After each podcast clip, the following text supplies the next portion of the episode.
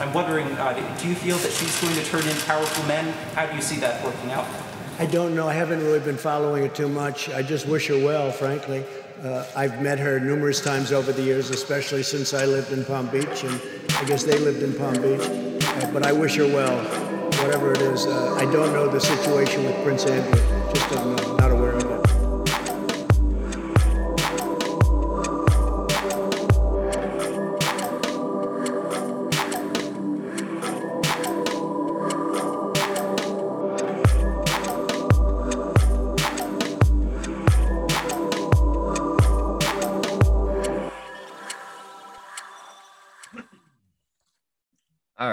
So, welcome to a special fucking pilled bonus uh with me and Nathan from Old Time Religion. How you doing, Nathan?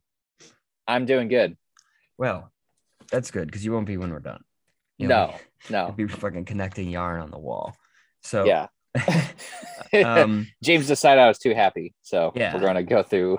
everybody else needs to look at shit I do. Um yeah, we're gonna go through some, you know, current event. Um, nothing too controversial, just the trial of Ghislaine Maxwell. I'm not gonna fucking figure out how to pronounce it, but so it only involves the British monarchy, um, powerful Jews, yeah, which is not in an anti Semitic way, just powerful people that happen. Yeah. Um, what other controversies are in this thing? well, I uh, mean, the global sex ring or whatever. Um, Oh, yes. Pedophilia. yeah, yeah, you know that whole thing, that island. Yes. remember that? Um, Yeah. um, the CIA, the Mossad, eh, Yes. everybody. Shady MI6, financiers. though, not many people. Yeah. Financiers. Yeah. Not in an anti Semitic way, though. no, Um, no, yeah. No, like, not all just- of them. No, like you Yeah. learn about um the founder of Victoria's Secret. Yeah. I don't even know. Donald he is- Barr converted from Judaism to Catholicism. So he's, Right. which neither of those are relevant to this. I'm just saying Yeah. powerful people doing evil things. The dark side of dudes rock and the dark side of girls just want to have fun. yeah, we're putting. I'll put a disclaimer right up front. Everything in this episode, besides like the facts of the case and the facts we know, we will state what is fact of where people were, what they did at the time, where they were working, what their connections were. Nothing we say about that will be untrue, and if it is it's speculative, we'll make it clear. But the overall grand theory we're well, I'm developing here. I won't put this on you. The overall grand theory I'm developing here today is just it's fucking crankery. I this is me just like expanding on a thought that's gonna go too far, probably.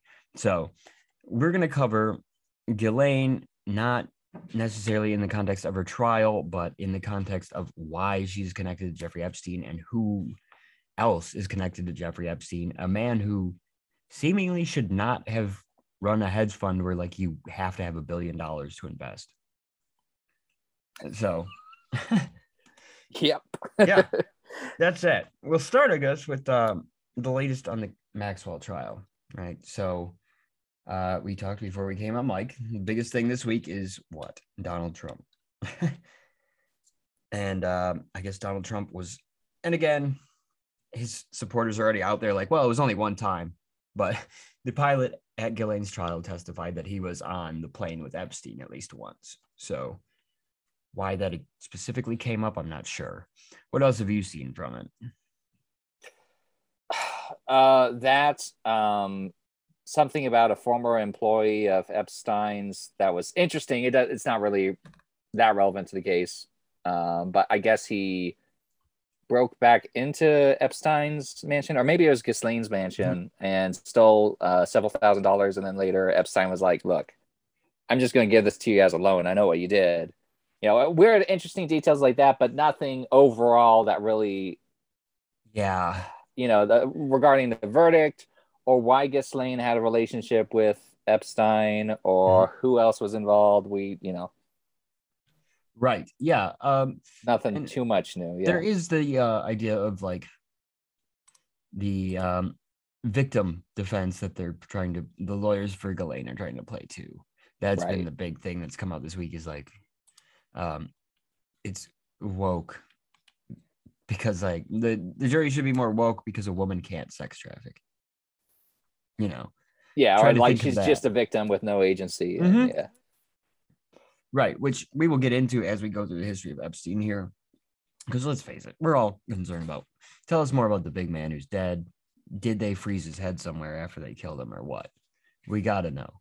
But so, yeah, Ghislaine is definitely complicit, and we will get into that. And, you know, um, she was and, and it's very clear through a lot of statements that have come out early on in the trial and even through like Epstein's arrest stories that were in the news about Ghislaine grooming people. That's why everyone was wondering where the hell is this lady when she was hiding out for those couple of months. But let's start with Epstein, who grows up really not in a position where I don't know, you should be a billionaire if he was. That's the thing, you know. Um, Jeff Epstein, let's say, started off born in 1953 in Brooklyn. He's pretty broke. His parents are, uh, his mom stays home, obviously, and she was like a school aide. Uh, his dad was Parks and Rec, and uh, Jeffrey ends up going to, you know, they end up moving to Seagate um, on Coney Island, but Jeffrey ends up going to um, local schools, and then he ends up going to uh, a music camp, Interlochen School up here in Michigan uh, for piano, um, and then comes back and graduates. And from uh, you know Lafayette High School in New York after skipping two grades somehow. But that's this is the thing. Like, remember what you hear about Epstein. Like when you read stories, he's a dumb fucking guy, right? Like this guy paid very smart people to be around him and ask them dumb questions. So I think that there's something like I don't know this shit when he's a kid. Like nobody was fucking sitting there like patting him through school. Obviously, that's totally Yeah. speculative. I do think he's a dumbass in some ways, though. And, yeah, yeah. uh, yeah. I don't know how it, this happened, but whatever. But anyways, he goes on to um, the Courant Institute of Mathematical Sciences, but he leaves without a degree. So, with no degree, um, he goes to the Dalton School in the Upper East Side of Manhattan, which uh, again, no degree, but a mathematician. He starts teaching at as he starts teaching physics and math uh, for high school age students. Now, uh, it was right before Epstein. Well, Epstein started the job. Uh, the person who would have been in charge of hiring was a man who is related to Donald Trump's former attorney general, well, former president's attorney general, uh, Bill Barr's father, Donald. And Nathan, you looked into him quite a bit. What did you? Uh, what are some interesting stories? You want to give us his background and? We're, Yeah, so uh, Donald Barr um, served in the Office for Office of Strategic Services, the OSS, during World War II. Uh, that organization later becomes the CIA.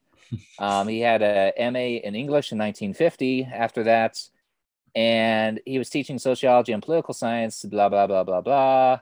Right. Um, he's a headmaster at this Dalton School from 1964 to 1974 and allegedly Barr hired Epstein as a Mhm. math teacher, despite Epstein having no um, background in this.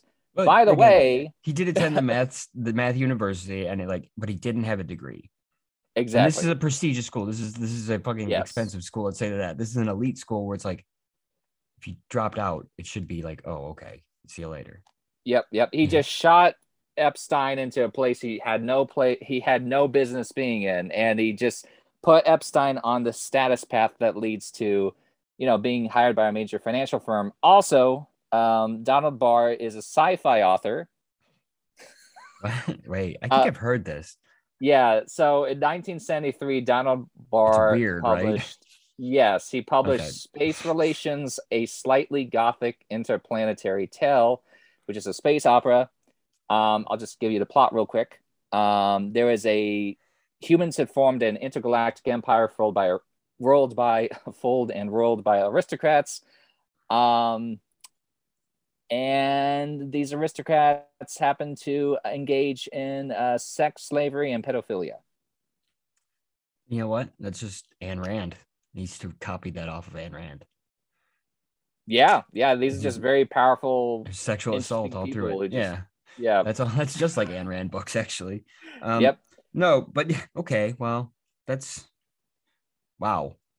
Uh, Probably a that's right. coincidence. You're right. Yeah, It's- very fucking on the nose though. Yeah, very on the nose. Yeah. Especially like with what. And it's funny because this is integrated into like probably it's probably integrated into conspiracies more than I even pay attention to because the like the right wing now with Epstein has it so fucking misconstrued. You know, it's like well, Katy Yeah. Perry was on the plane too. It's like why? Right, Like, right. Ellen DeGeneres, like okay, like sure, man. Yeah, and, and like more specifically, the main character of this novel, a guy named Craig, um, he's ordered to. This is really disturbing. Sorry, he is ordered to sexually assault an enslaved teenager. Um, he is ordered by a lady Morgan, this lady Morgan who has um, captured Craig, enslaved Craig, forces Craig to sexually assault uh, enslaved teenager, and he enjoys his participation in the act. And that's towards the end of the novel, and just kind of, from what I've read about it, just kind of ends there. All right, here's the red pill theory, right? Uh, Barr had access to Project Looking Glass, and he knew what would happen in Epstein's future, so he elevated him to that position and then quit. And that's why this he is wrote that novel 1973. too. You like, I don't know what to make of it. I really don't. He And wrote that like, novel by maybe- looking in the future with Project Looking Glass with the Tesla technology that was stolen by Trump's uncle. Boom. yeah, it it's like it is such an uncanny. ugh. Yeah. Boy, man. Yeah, you should have fucking kept that one to yourself, buddy. Probably, yeah. Because it's published it. 1973. Like, I don't know what you do with that info, knowing what happens with Epstein and Ghislaine. You know, Yeah, and it's also like this is where um the modern American conspiracies like start breeding, right? Like the the Birchers Right. are modernizing like old conspiracies. Uh the moon landing and the Kennedy assassination have people like going insane by this time. You know, this is a weird time. So to like come up with that at this time is an odd choice of a story. You know? I'd But- say, yeah. Yeah. yeah. So okay. People in the OSS are not very. Things happen in the OSS. like, Right. I don't know. Yeah. And then we will get back to um, Donald Barr's son, Bill Barr's involvement with the Epstein case a little later. Uh, so that's also interesting because what Bill Barr had to say was, I- don't know. It seems to re- reflect strangely on the story we're about to tell. Um, so after Epstein gets to school, he ends up meeting um, Alan Greenberg, the CEO of Bear Stearns. um, so at a parent teacher conference, uh, some kid pointed to Ep- or some kid and their parent like told Greenberg about Epstein, and he was um, Epstein became close to him. Now in '76, Epstein was dismissed from Dalton for poor performance, and he was offered a job at Bear Stearns by Greenberg. Now, at fucking uh, Dalton, poor behavior was. Let me see here. So, uh, new teacher who pushed the limits of the school's strict dress code, wandering the halls in a fur coat, gold chains, and open shirt, shirt that exposed his chest. So this was Epstein's like look at the time he was working at the Dalton school. and um, here, eh, this is according to the New York Times. This is from uh, 2019. So, eight former students who attended the prestigious school during Mr. Epstein's short tenure there said his conduct with teenage girls had left an impression that had lingered for decades. One former student recalled him showing up at a party where students were drinking, while most remembered his persistent attention on the girls in the hallway and classrooms. So, Epstein was fired for uh, being himself, I guess. Which, if you want to take this story in the fucking context we're going to put it in, somebody notices that this guy has like perverted fucking tendencies, right? And thinks, hey, where can I put this guy? Yeah. Yeah, and I do not none of that. That's all speculative, but it's definitely like oh, he goes right to Bear Stearns from there. Now, I'm not saying anything about Greenberg or like an an intelligence agency or anything like that. I don't look into any of that bullshit, right? Um, but it's just odd that like oh, okay, his like his fucking weird fucking tendencies are like on record at this point, and nobody ever cares again for some reason. Uh, so um, supposedly Epstein became, you know, pretty good at, uh, you know, at Bear Stearns, he actually ended up becoming a limited partner. Um, he left Bear Stearns uh, pretty abruptly, but um, he was guilty of a reg- regulation D violation of the SEC, which is uh, he did not have securities registered with the federal government, apparently. so, oops. Uh, yeah. Uh, he was doing, yeah, he was doing some bullshit. He, he, he had to leave, I think, because he was fucking. I think his numbers that brought him up to, I, again, speculative. I think his numbers that brought him up to, you know, partner light were fucking bullshit, right? And that's when uh, Epstein goes on to start his weird consulting firm, right?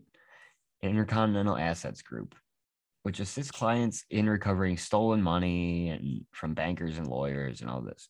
Um, there's some weird. Okay, he has not met Maxwell yet, but I'll say there's some weird times in this where he's like uh um intimidates people like he has backing that he shouldn't, right? Mm. Mm-hmm.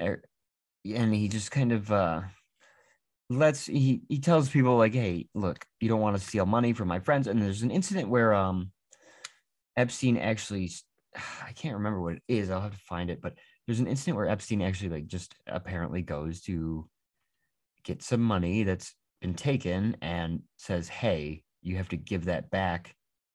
Or somebody goes on epstein's behalf says hey you have to give that back mr epstein. You know you don't want him to lose that so there's uh something weird there. Um and then but so he goes on doing this for a little while uh he gets you know embezzled money uh fucking laundered bullshit back from other countries. Um but it was mainly a couple of wealthy clients that he stuck with and he didn't do much.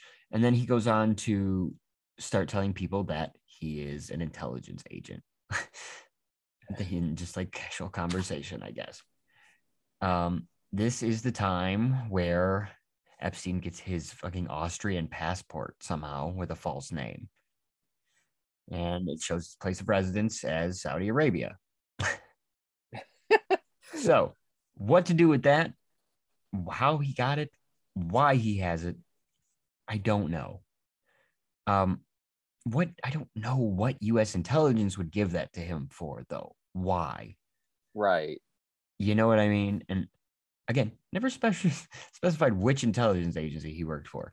So, but uh, this came back up when Bill Barr comes back up in uh, Epstein's criminal case in 2008, where uh, Bill Barr was the prosecutor, and he told Trump's transition interviewers that he was told Epstein belonged to intelligence and to leave it alone and that the knowledge was above his pay grade, which is odd. and then, okay, there are some weird connections starting here where Epstein has a client, Adnan Khashoggi, who would be what, the cousin of Jamal, the murdered Washington Post journalist or something like that. Um, either way, same family. I realize it's all the same family, a small family at that, but uh, closely related to Jamal Khashoggi, the Saudi journalist who was killed a couple years ago. Now, Adnan Khashoggi was he was the guy accused of being at the like behind the Vegas shooting, right? That's who was selling weapons there. But no, um, he was transferring weapons from like from America through Israel to Iran during the Iran Contra affair and was close to Epstein. Uh, he Epstein traveled around, you know, all over Europe, all over the U.S. and like Asia during this period. So what the hell he was doing, I don't know. But um, Epstein meets Steve Hoffenberg, who's the president and CEO of Towers Financial Corporation, while in London. They are introduced by Douglas Leese, a defense contractor, and John Mitchell, the former U.S. Attorney General. Again, the man's rubbing up against like weird power that he shouldn't be, for one thing. Like, you know, taking his background into account, how he gets here is ridiculous. He goes through Towers Financial. Um, he's basically uh running, you know, collections agencies and, and he is using it this time he's going through and he's investing money um he but he also goes to do hostile takeovers of like pan am airlines in 87 and a couple of things like that he's uh doing the corporate raiding of you know the reagan era right um and then uh it's later revealed like many things epstein ends up getting involved in that tower financial is a fucking scam company and was just a ponzi scheme so after that, Epstein takes off. And this is the one that gets interesting. He decides to strike out on his own with his own financial fucking uh, financial management company. He will only take clients who have a billion dollars or more to invest, not just as their net worth, but to invest. As far as anyone knows, and they never published any numbers, they never you know, there was never any like reports from Epstein on this. There was nobody who ever said they invested besides Wexner, as far as I know. I, mean, I don't even know if Wexner ever said that. Epstein may have said that and been lying. But either way, nobody was really involved in this. Um, and this is where Wexner comes in, who is the founder, I guess, of L Brands, which would be uh what Victoria's Secret, Bath and Body Works, stuff like that. Um, so he start he grows up and starts like you know um, he comes up in the 80s too building you know, buying retail fronts in like malls as those are exploding. Um, he gets victoria's secret in 82 which again weird company to own when you're like connected to jeffrey epstein right? Like an international fucking modeling wing belongs to this company. So so uh, L Brands is accused of misogyny in several court complaints by the way. Um, and then Wexner meets Epstein in the 1980s, and they becomes his primary client, working with the hedge fund that only takes a billion dollars or, le- or more. Epstein's his financial manager, and then uh, Wexner purchases the New York mansion that he transfers to Epstein for nothing, mm-hmm. which would be you know the mansion that he, he was arrested from in New York on the Upper East Side. So. Wexner just gave him a house in one of the most expensive fucking parts of New York. Um, now, and several people also complained about uh Epstein and around Wexner and around Victoria's Secret and L Brands. Uh, he was apparently doing the same thing he was doing in the high school and he was there. Um, Did Wexner really give Epstein full power of attorney? Yeah, I think so. um, in the nineties. I mean, um, need to check this out again. But yeah, he did. Yeah, weird stuff granted, like that. Yeah, trustee on the board of the, and he instated him as a trustee on the board of the Wexner Foundation in 1991. Yeah, yeah. If you want to read about uh, Leslie Wexner, uh, Bob Fitrakis has some good um, essays on it. Does he have a book on him? Ah, he might. But but yeah, F I T R A K I S has some pretty good reporting on how he runs Ohio. yeah, and that's the thing. He is like one of these like regional guys. Now it's like I don't know, yeah. Dan Gilbert or something. But um, yeah, yeah. So so uh, at this time, as Epstein is on Wexner, you know, working for Wexner, uh, this is where he meets Ghislaine Maxwell, who is the daughter of Robert Maxwell. Who let's get into because okay, here's the speculation so far. And this is, I mean, from what we've laid out, who knows? The passports bar, Jeffrey Epstein wandering around saying he's an intelligence agent, you know, who the fuck knows what's what. Um, could he be connected? Yeah. Uh, you know, the Adnan Khashoggi thing is odd. Uh, it's all odd. Fuck. Um, but at the same time, what becomes odd is the devotion and role of Ghislaine Maxwell that she puts on top of his relationship to move him from like sexual harasser to straight up like sex trafficker, right? Yeah. this is where things start to fucking step up and this is where uh you know this leads into the 2006 um charge of epstein with you know multiple counts of molestation and all that um Mm-hmm. Mm-hmm. and this is when wexner ends up cutting his ties to epstein but well supposedly who knows that's what Yeah. he says yeah We should also say like uh Ghislaine introduced Epstein to Prince Andrew. yeah Like she's already very powerful. Like she like that's yeah Epstein's circle keeps getting bigger and bigger through uh Maxwell. But and so this is like a, yeah um this is where we can talk a bit about like maxwell's role too in the florida arrest complaint right Mm, the mhm. so in florida in 2006 uh epstein is basically recruiting girls from like the malls and local high schools for whatever i think he's um, different things modeling that a bunch of money for like massages that turn into molestation and things like that um and then there's you know these complaints are obviously brought up. Epstein gets sentenced and uh gets work release. He's out of the building like 12 hours a day. He's not at his actual workplace. Um maybe out even more than 12 hours a day honestly. He gets a sweet deal. And oh and this is when of course dershowitz negotiates the deal so that in order for epstein to agree to a plea uh there has to be no invest further investigation of his accomplices. So for some reason the federal government agrees to epstein's lawyers saying yes there are accomplices but no you cannot look into them if you want him to plead guilty to like 18 months in work release. Which is insane.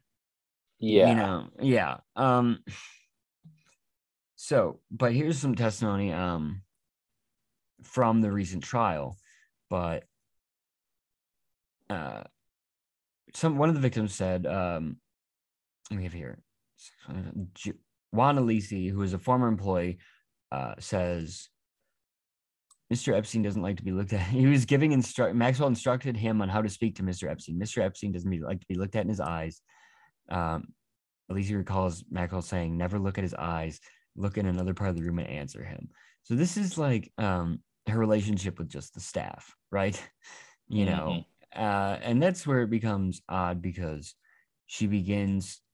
Uh, the staff are also issued a household manual by uh, Maxwell.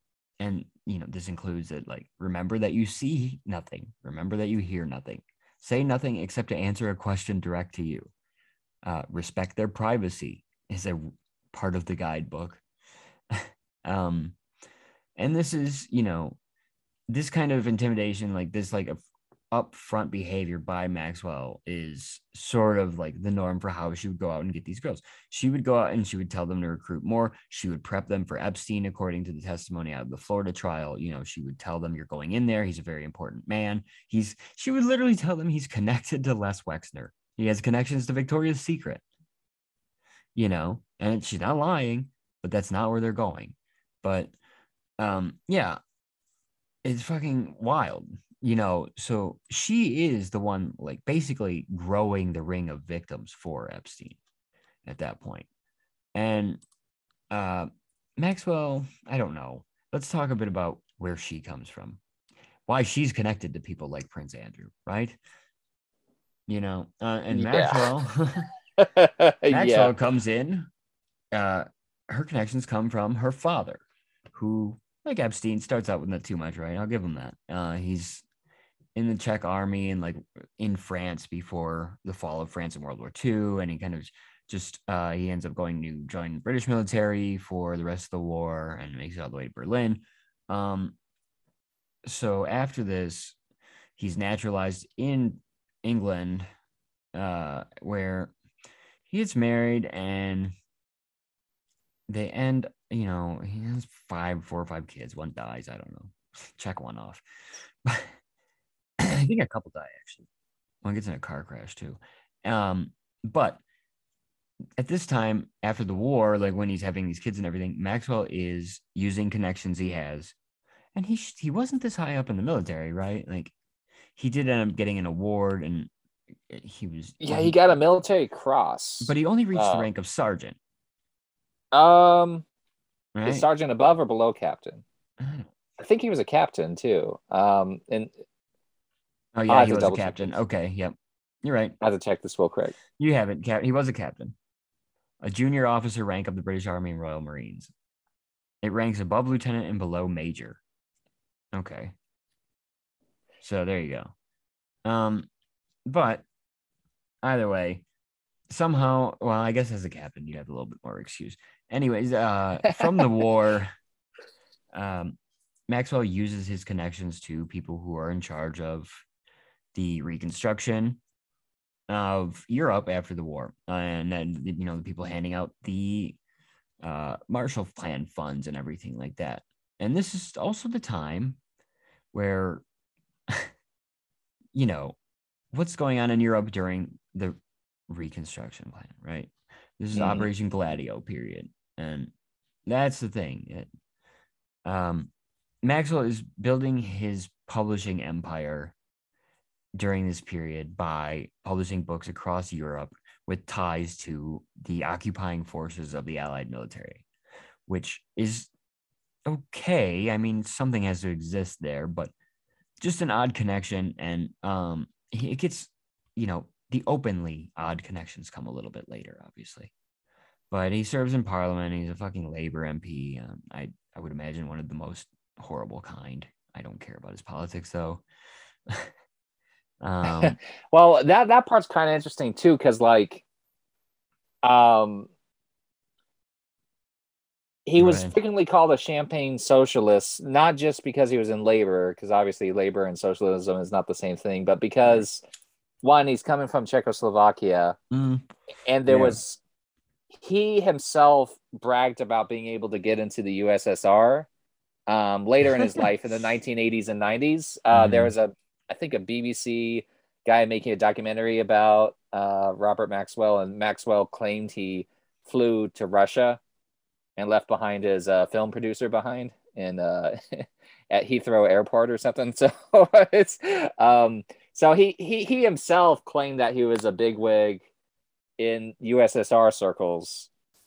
Um, okay. Well, oh, he was called a champagne socialist. I don't know how much he himself claimed this, but he was in you know Eastern Europe. He had connections. He he talked them up, and I would imagine that. people Yeah. thought he was a Soviet spy. I forgot to mention that. Okay. Um, well, in the fifties, he was being investigated by um, U.S. Agents. oh, really? Wow. Yeah, U.S. agents were looking into whether he was a Soviet spy of some sort or not. Um, At some point, he loses the publishing company. right? Yeah, yeah. Right. yeah. Um. But then, the United States Congress says like it's an unfair, like uh, he was unfairly expelled, and it's kind of up in the air. And then he borrows money to buy it back. Uh. And then um he continues to acquire more fucking outlet, uh, you know, more media companies, and becomes Maxwell Communications Corporation, and that is where he starts doing, you know, um, he starts running a lot of things. Honestly, he runs the Sunday Mirror, Sunday People, Scottish Sunday Mail, Scottish Daily Record. Um, he he has quite a bit of like, and you don't see them here, unfortunately, because these are the Labor Party papers. You know, we just Mm, get like the mm. Telegraph and shit like that but but yeah, he he uh and the Sun or whatever, our shit sucks. But yeah, he runs the pro labor papers. Um, I think wasn't the Sunday People a pretty decent one at the time? I don't No, know. there was a different one. There was like a journal out there. I can't remember what the fuck it was. But either way, um, he's running these. Uh, he's he starts getting accused by one of his employees and uh, of being a crook and a liar. And then Maxwell immediately, uh, apparently, ingratiated himself with this guy, and he became his uh, authorized biographer. his fucking morals sold out real quick. Um, yeah, but you know, uh, he, he continues going on. Uh, actually, Maxwell, and, and buys uh, Sinclair Research, which is another uh, acquisition. IB. He ends up owning, you know, Evening Standard, more papers as he goes on, New York Daily News. Um, now, oh, here you go. Yeah, he has links to Ceausescu. Damn, forgot I had that in there. Yeah, he has links all over Eastern Europe that I could not follow. Like, for example, there's a book that's a little sketchy that alleges that he helped get um, Czechoslovakia in 1948 to sell um, the Israeli government um, aircraft components, which helped them secure air supremacy when they were ethnically Yeah. sorting uh, well, it's that's Palestine. the thing. It's like someone someone did though. Is is yeah, it's there yeah. is Czechoslovakia yeah. did that. yeah, they, I mean, it's like that someone did facilitate that, and like, but, and I mean, who was it was occupying the country at the time? Yeah, It was the British, Exactly. you know. Yeah, like, yeah. and all of a sudden, the British media can like cheer on these like brave young Israelis or whatever for blowing up the King David Hotel, I guess, you know. And, right, right. But yeah, so he's heavily connected to the British media, which is connected to the British government, connected to the Labour Party during this period where all you know the Israelis are are not allowed to produce weapons domestically under you know the British Mhm. fucking mandate Right, Um, right.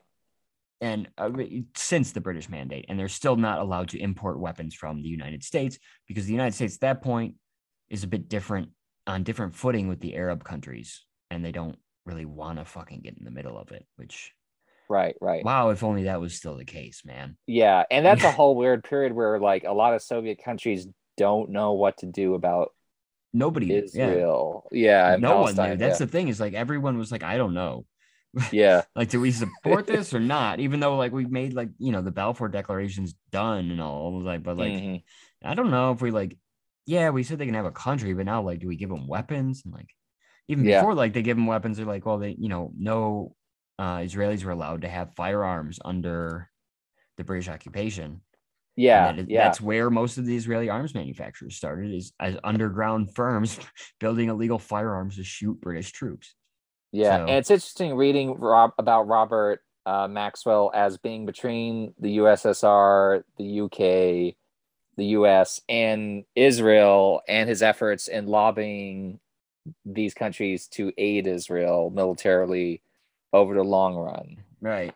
And it goes back, it does go back to 1948, like regardless of what his role was in the Arab Israeli War and the Czechoslovakia uh, military aid, regardless of what that was exactly, he was there, you know, he was Yeah. involved. you Yeah. know? and that's when he you know he goes on farther to um obviously he uh is the foreign oh it's the foreign office that starts inspect starts fucking looking into him as a double agent or a triple agent wow impressive us uk and fucking israel who's he actually fucking working for um but who knows but uh shortly before Maxwell dies, um, a former Israeli intelligence director and employee approached a number of news organizations in the UK and the US with the allegation that uh, Maxwell and the Mirror's foreign editor were both working for the Mossad. now, this is shortly before his death, and this is information about supposed ties to the Mossad is real revealed to media in the US and the UK. Um, and then uh, this is also the Vanu case, right? This is the time Yeah. where uh, Vanunu, yeah, the yeah, um, Maxwell informed the Israeli embassy in the UK that Van- Mordecai Vanunu was a man who had revealed information about Israel's nuclear weapons to British papers, and he was kidnapped from the UK, smuggled to Israel. Or of- he, he was kidnapped Was he- from Italy. okay, was that it? So right. Mossad somehow got him to travel to Italy for some Yeah. reason, and I have I lost the details there, but they kidnapped him from Italy. you know, it's always seems. travel. That's that makes sense because it's always Yeah. they get you on like a long train ride or something. Oh yeah, yeah. You're just in the night in the train, and then suddenly like your family gets a call eight months later from an Israeli prison. But Mhm. but yeah, Yeah. so um Vanunu ends up convicted of treason and in prison for 18 years. And, you know, he's the proto fucking Jonathan Pollard or something.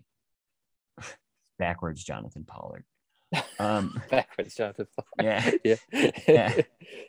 But uh, eventually, the legend that fucking gets on it. Seymour Hersh, who claimed to have, um, you know, some information on Maxwell's connections to the Mossad when he actually first reveals the Samson option, which is a very well known thing now, right? Which is the Israeli fucking doomsday plot. Should they ever be invaded and feel it's too unfair, that they will just glass the entire region. you know. Um, which uh, it's funny because we still can't say they actually have nuclear weapons. So Right. just for legal purposes, Israel does not have any nuclear weapons. Uh, but um, at some time, uh, actually, Galloway in George Galloway and uh, so a conservative MP end up um, going on to fucking start asking questions about Maxwell and like parliamentary parliamentary privilege, and they think he's doing uh, you know, they think his media arm and like him are working kind of in this weird way as far as like they're assisting Israel when like the time comes. You know what I mean? Mhm. and he they're kind of covering for Israel and they're they're handing over the guy who reveals Project Samson to be imprisoned for 18 years. now, that's about the end for Maxwell because on November 4th, 1991, he has an argumentative phone call with his son Kevin in recorded detail in history. Just like Epstein's quotes days before killing himself that he loved being alive. Um, Yeah. yeah. Maxwell has an argumentative phone call with his son, and he's scheduled to meet with the Bank of England. now, it, Maxwell, for whatever he's connected to, is also apparently a fucking moron with money because he's de- about to default to the Bank of England for 50 million pounds of loans. Now, okay, you can say that contributes to what comes next because uh, Maxwell heads out on his yacht, the Lady Ghislaine, outside of the Canary Islands in Spain. Um, at which point, I don't know, he is speculated to have been pissing off the side of the boat nude, as he often did, according to some people. Uh, it's like William F. Buckley shit, right? Uh, but he was presumed to have fallen off the edge. Uh, I think they say the boat was on, you know, the boat was cruising. Basically, he had it kind of trolling through the waters. Um, but I don't know. I it's just there's no noticeable wounds. They, they everyone says heart attack, which I thought he, you know, he drowned, but they say it's combined with accidental drowning. Now I don't know. Who knows, right? He's on a boat allegedly by himself. You'll never have an answer. And at the same time, the man is also deeply in debt, and it's revealed he is stealing from his pension funds. Mhm, Uh, mhm. yeah. Um, It's hundreds of millions of pounds that he's stealing. yes, he is. He is basically fucking. The company is completely broke to the point where when his sons take over after he kills himself, they just dissolve it. It's gone. They don't want any. They go into. They file for bankruptcy protection, and they're fucking out. That is why it doesn't exist today.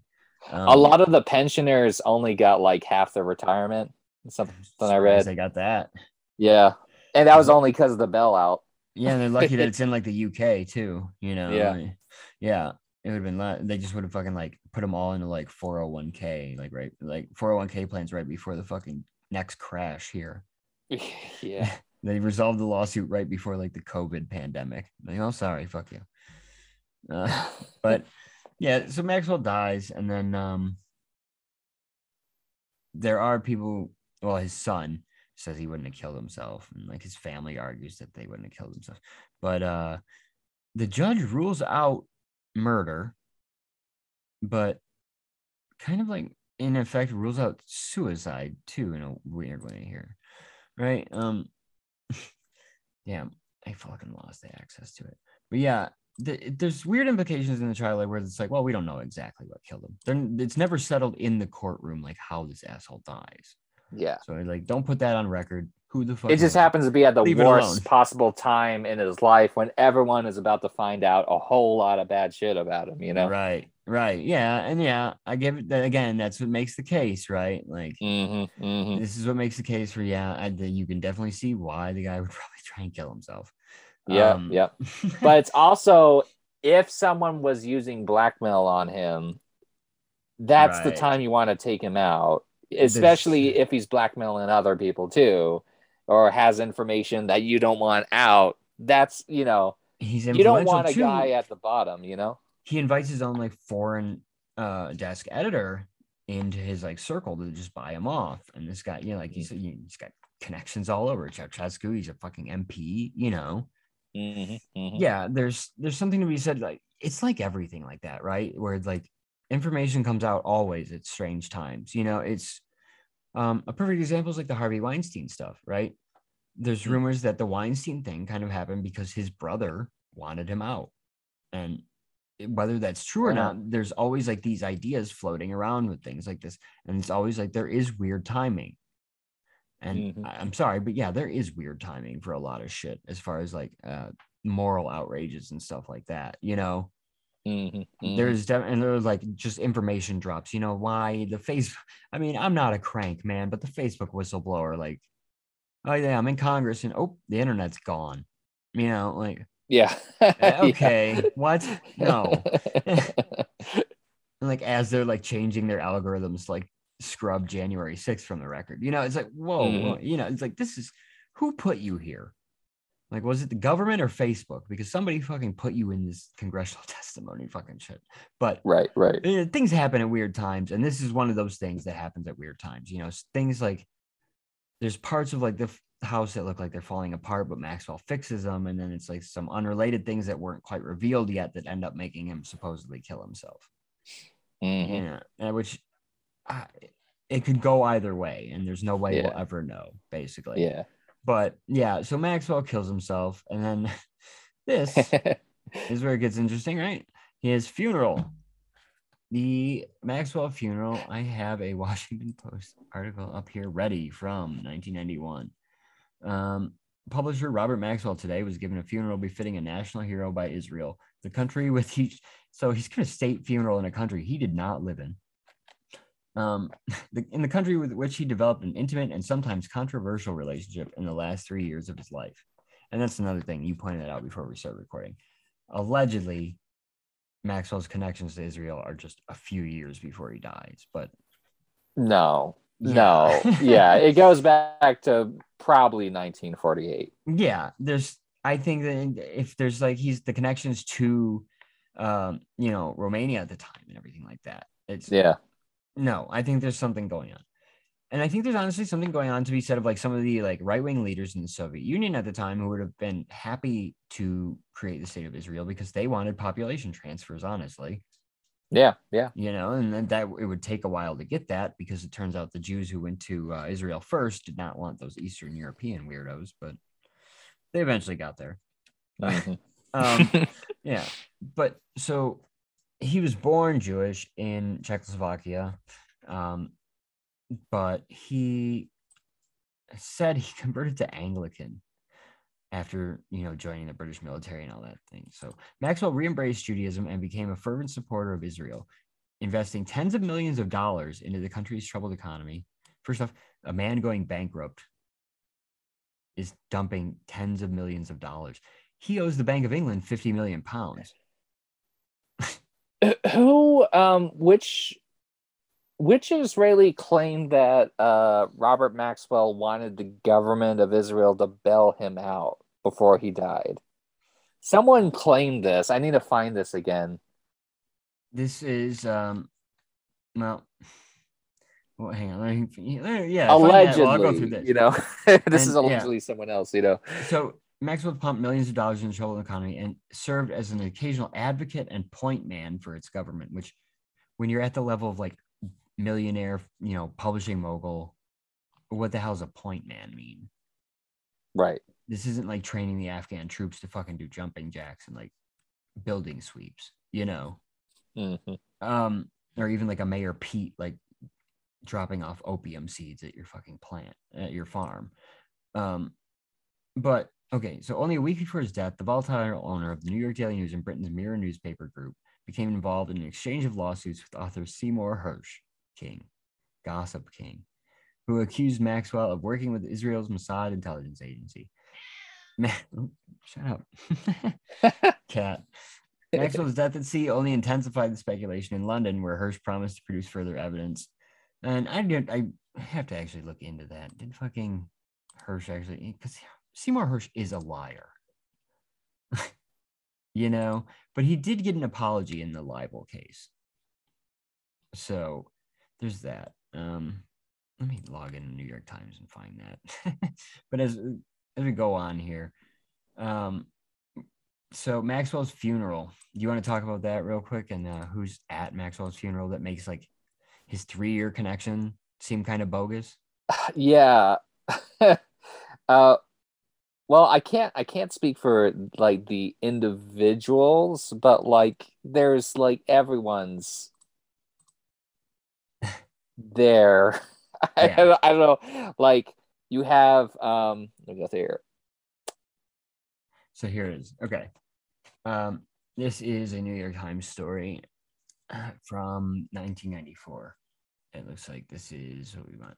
Uh, an American author and his British publisher yesterday accepted substantial damages and apology uh, that ended a libel action brought against them in English courts by Robert Maxwell and his newspaper company before his death. The out of court settlement announced in High Court in London also ended the countersuit by the author Seymour Hersh and the publisher Faber and Faber Limited. The Maxwell lawsuit was prompted by Mr. Hersh's 1991 book, The Samson Option, about Israel's nuclear weapon program. Uh, hang on, there's more. so, in yesterday's proceedings, the lawyers Mirror Group, which was controlled by Mr. Maxwell before his death, said it acknowledged that it acknowledged that Mr. Hersh is an author of excellent reputation and of the highest integrity, and would never write anything which he did not believe to re- be true, and that was in this instance fully justified in writing what he did. so, okay. In his apology, Hersh essentially gets the admission that eh, he's justified in writing what he did. Whether you want to take that to mean he thought it was true based on sources he showed to us, or maybe he's right. Never specified, I guess, right? Um, but the uh, the Hersh book tied um, you know Maxwell to Davies, who is the Israeli intelli- the head of the Mossad at that point, right? He was head of Israeli intelligence, Mhm, and mhm.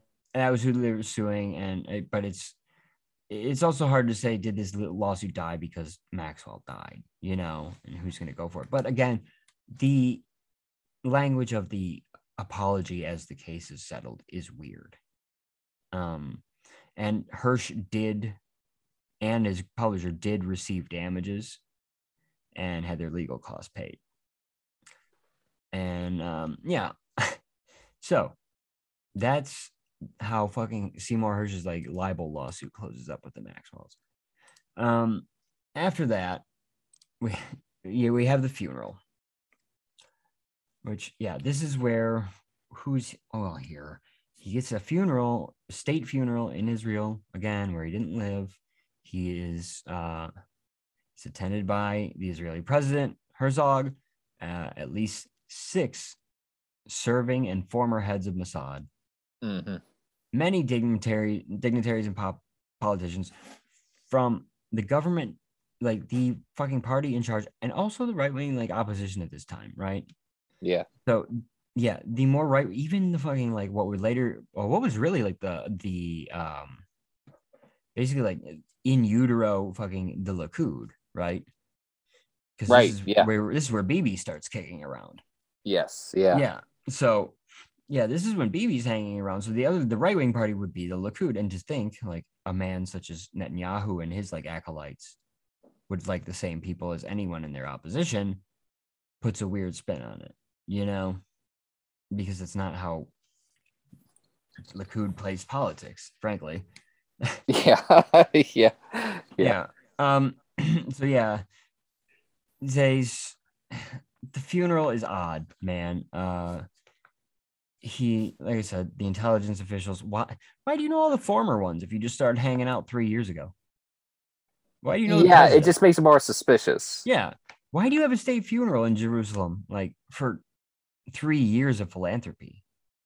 I get I get you gave tens of millions of dollars, but like a state funeral that goes to the point where like for and specifically the intelligence guys, come on. Yeah, a yeah. mask on or something, dude. Like go to the fucking fake mustache store. Well, Why the, are- the weird the the weirdest thing is not that he of course of course he's like involved in espionage with Mossad for decades before he dies.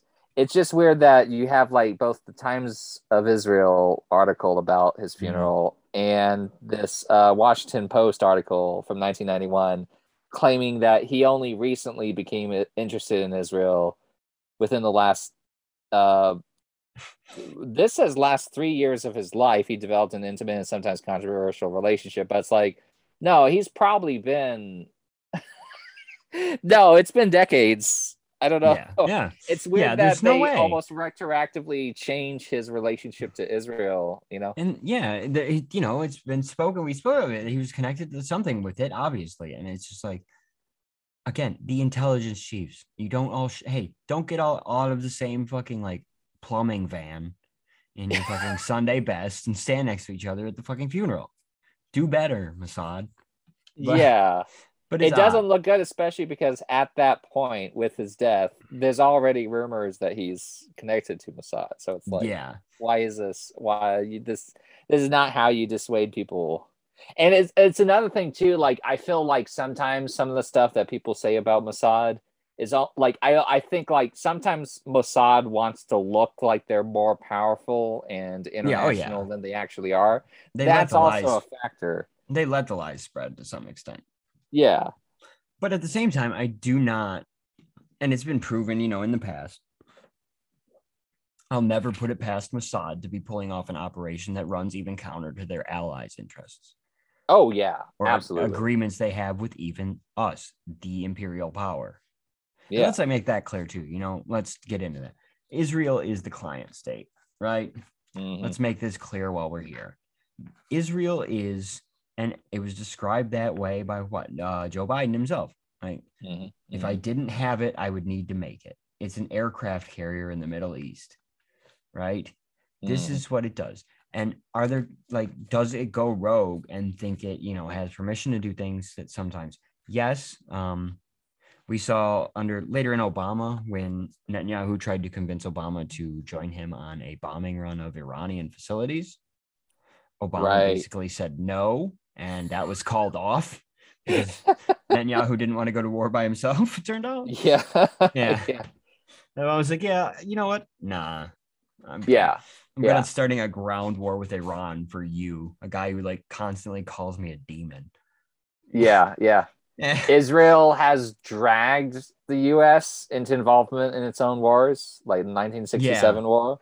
You know, Absolutely. And obviously there's like a lot of conflicts. Um I think there are a lot of conflicts that you can say to some extent are like kicked up by Israel that the US ends up getting involved in without even realizing that, right? Like um yeah, I think like it was well known that outside of the Golan Heights, the Israelis were funding Syrian militants during the last Mhm, war. mhm. And the Israelis have run bombing runs that are just not reported or they're not punished or whatever.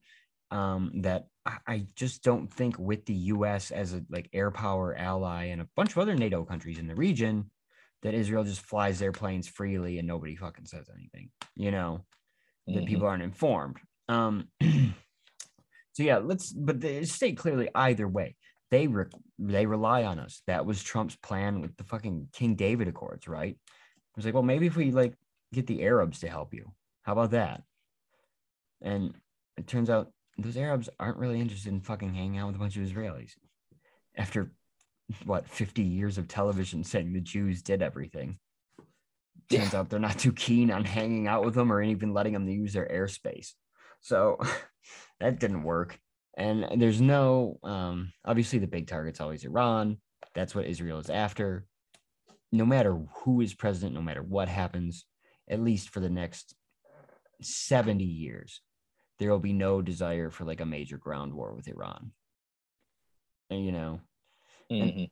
frankly, I think at the time it is now, like the US is realizing also it's an empire and it needs the client states like Israel to go do rogue shit like, you know, implant viruses in Iran or legally bomb like uh say uh Hezbollah spots in um Syria, you know, things like that. Like Israel does them and it's like, yeah, you're kind of going rogue, but like you're still like serving a general purpose we're okay with.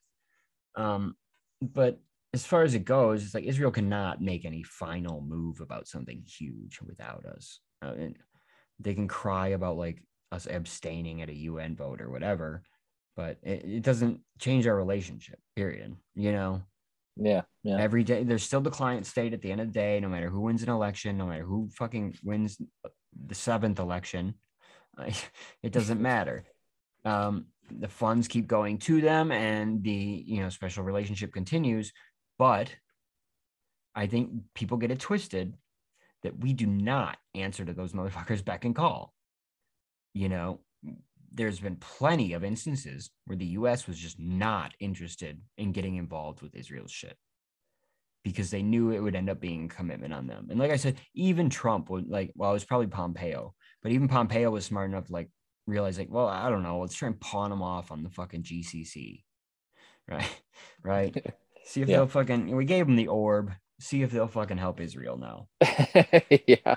And then they signed all those agreements, and every time like an Israeli plane would try to fly over any of the GCC airspace, they'd be like, "No." People will be able to see you from down here, and they'll get pissed. So it's not going well. The Arab fucking uh, the Sunni Israeli coalition to do the crusade on Iran has fallen apart very quickly.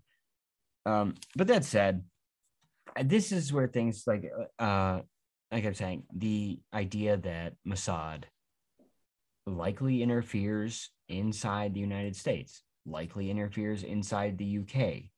They likely have intelligence operations, just the same way that we had the NSA tapping foreign leaders' phone lines in allied countries, right? Sure. Yeah. We're not against it either, and that's you know, I don't think that we have to say that. Like, you know, we're not we're not against tapping. I'm fuck. We were tapping, you know, members of the House Intelligence Committee. yeah. Yeah. I didn't give a fuck for a minute there, you know, and shit. um, that's the thing is, I get Epstein's connections look weird, and they definitely are, but these financiers seem to like elevate him to a weird spot to and again like with his proclivities that are known early on he falls straight in with wexner but things get depraved when he meets Ghislaine Maxwell right Right. Yeah. this is when the Florida mansion gets bought. Um, this is when Ghislaine moves down there, and I don't know, according to what uh, you know, people in you know in the area are like, well, Ghislaine's like slavishly devoted to him, and she does whatever she wants. She says she wants to marry him, and she's obsessed with him, which maybe, but and this is where I'm going red pill for the episode. We are reaching the point. but- I would say if you have that much devotion to jump into a relationship with a pedophile who realizes your ambition could help him do pedophile on an international scale, you know, pedophile shit on an international scale, and that's what you're slavishly devoted to, just out of nowhere with nothing to, you know, there shouldn't be anything in her like past to uh you know implicate like that would be her moral code in any way right? She grew up in a well-off family in the uk so either way she begins doing like we said she's the madam right? She starts setting up meetings. She starts telling these like teenage girls how to like go into the room with mr epstein. Um and she is you know you see her in all these pictures right? She's socializing she's standing there with elon musk. Yeah, she's hanging out with Kevin Spacey. Like, there, you know, she is a socialite in her own right, and she has connections in her own right, like to Prince Andrew, and then who knows what through her father. Now, here's where my theory comes in. Epstein, maybe something odd. Well, definitely something odd, but his role to intelligence, right? What? Maybe with the Iran Contra scandal, but I don't see how like that. I don't think that lends him enough ties to like the Reagan administration and like the Bush, No. like the Bush constructed CIA of the time, right? Right, right. I, I that seems odd to me. I don't think that like, you know, I, I don't see the uh Bush family is like, you know, Zapata oil and shit like that coming in contact with Jeffrey Epstein, who's in a totally different type of world of capital on the East Coast. And although they do cross, obviously, like you know, through investment and everything like that, I just I don't know. Fucking George H.W. Bush just like uh, puts a tape recorder in a dog and makes you shoot the fucking guy he wants to replace. You Yeah. know, he doesn't set up a whole sex ring. he goes Yeah. down to Dallas. He goes down to Dallas and finds some fucking loon and puts him up in the book depository. That's what fucking George H.W. Bush does. You know. Um, but yeah, as he's working for like Zapata oil at the time too, doing like Latin American coups. So that's nice. Um, but yeah, so I don't know what value Epstein provides necessarily. Now, what I think my theory on Epstein is because of the lack of qualifications, because his history, uh, his known history of being a fucking pervert freak, you know, I think that you have to ask yourself, why the fuck is this guy so valuable to them? Right? Yeah, yeah. because Epstein, before meeting all of these people, when he gets into Dalton, he has no connection besides his meeting with Bill Barr. And of course, Dalton's a prestigious school, but how he goes on from Bear Stearns to suddenly be meeting, you know, the heads of Israel, Saudi Arabia, fucking hanging out with Adnan Khashoggi, you know, hmm why? And also, he has no political power bases of his own, right? Yep. There is no anyone who publicly advocates for Jeffrey Epstein. They may appear in like, you know, Vanity Fair articles talking about, oh, look, cool guy hanging out at his house with Bill Clinton, right? But there's no like active promotion of Jeffrey Epstein the way you would see of like, I don't know, somebody dumb like Steven Pinker or somebody stupid fucking like that. You know, some like intellectual like philanthropist type of guy who launches like new media outlets right now that get bought up by Bear Stearns that would have been bought up by Bear Stearns back in the day. Um, but Epstein rises up through this. He gets, you know, he meets Wexner. Wexner finances the fucking his hedge fund is the only client. Uh, he's given his house in New York and a house in Florida, and he's introduced to Ghislaine. Um, and now I wonder where we go from here because Ghislaine's father makes for a weird uh, idea to consider. And it's this. And this is my fucking like I smoked too much weed, went on a fucking like real tangent. But um Maxwell and her connections, they do have, you know, she does have more established, not just like I met him at the Dalton school. She has more established connections through like years of family wealth. Literal Epstein- royalty and family wealth. Yeah. Right. right Yeah. and now epstein is like elevated to this position where i think it's fair to say he probably was running the sex ring at like someone's direction you know Yeah. Yeah. that's what these things were for i don't doubt that like wexner participated and shit like that Oh and yeah. i'm Yeah. fairly sure it's testified that he has multiple times and alan dershowitz who will go down for this one probably you know i hope he does he'll be the only one like, you know what? Uh, Tucker's audience is getting too anti-Semitic to have you on, and you were already only there to be like a, a very stereotype like character. So you got to go, Allie. Like, I'm so surprised that people still invite him to do even to QAnon rallies. He goes oh to QAnon God, rallies. Yes. Yeah, like And I don't Cernovich, know too. Yeah, Cernovich. Cernovich, Cernovich how- is trying to help him in his legal case. I don't was the it. acolyte who was going around intimidating witnesses. He Yeah, was like I trying really to get them to make it. fucking switch their statements. These two fucking Pizzagate pedophile homos, like these two say, like, yeah, we're against the sickos and all the fucking, and we know what's going on in the comet ping pong basement. I say, you literally helped the fucking intimidate the witnesses against Epstein and Yeah. against her or, or against um fuck against um shit I lost it. Oh well, I'm gonna have to edit this out. But either way, you end up like okay.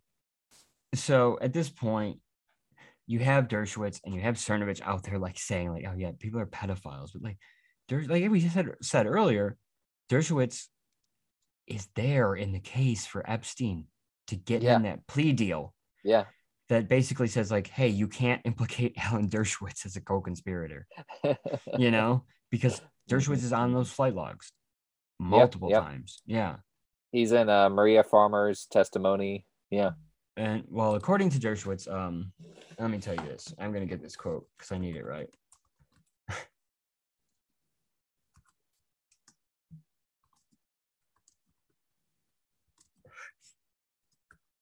okay, let's see. So this is, yeah, this normal quote.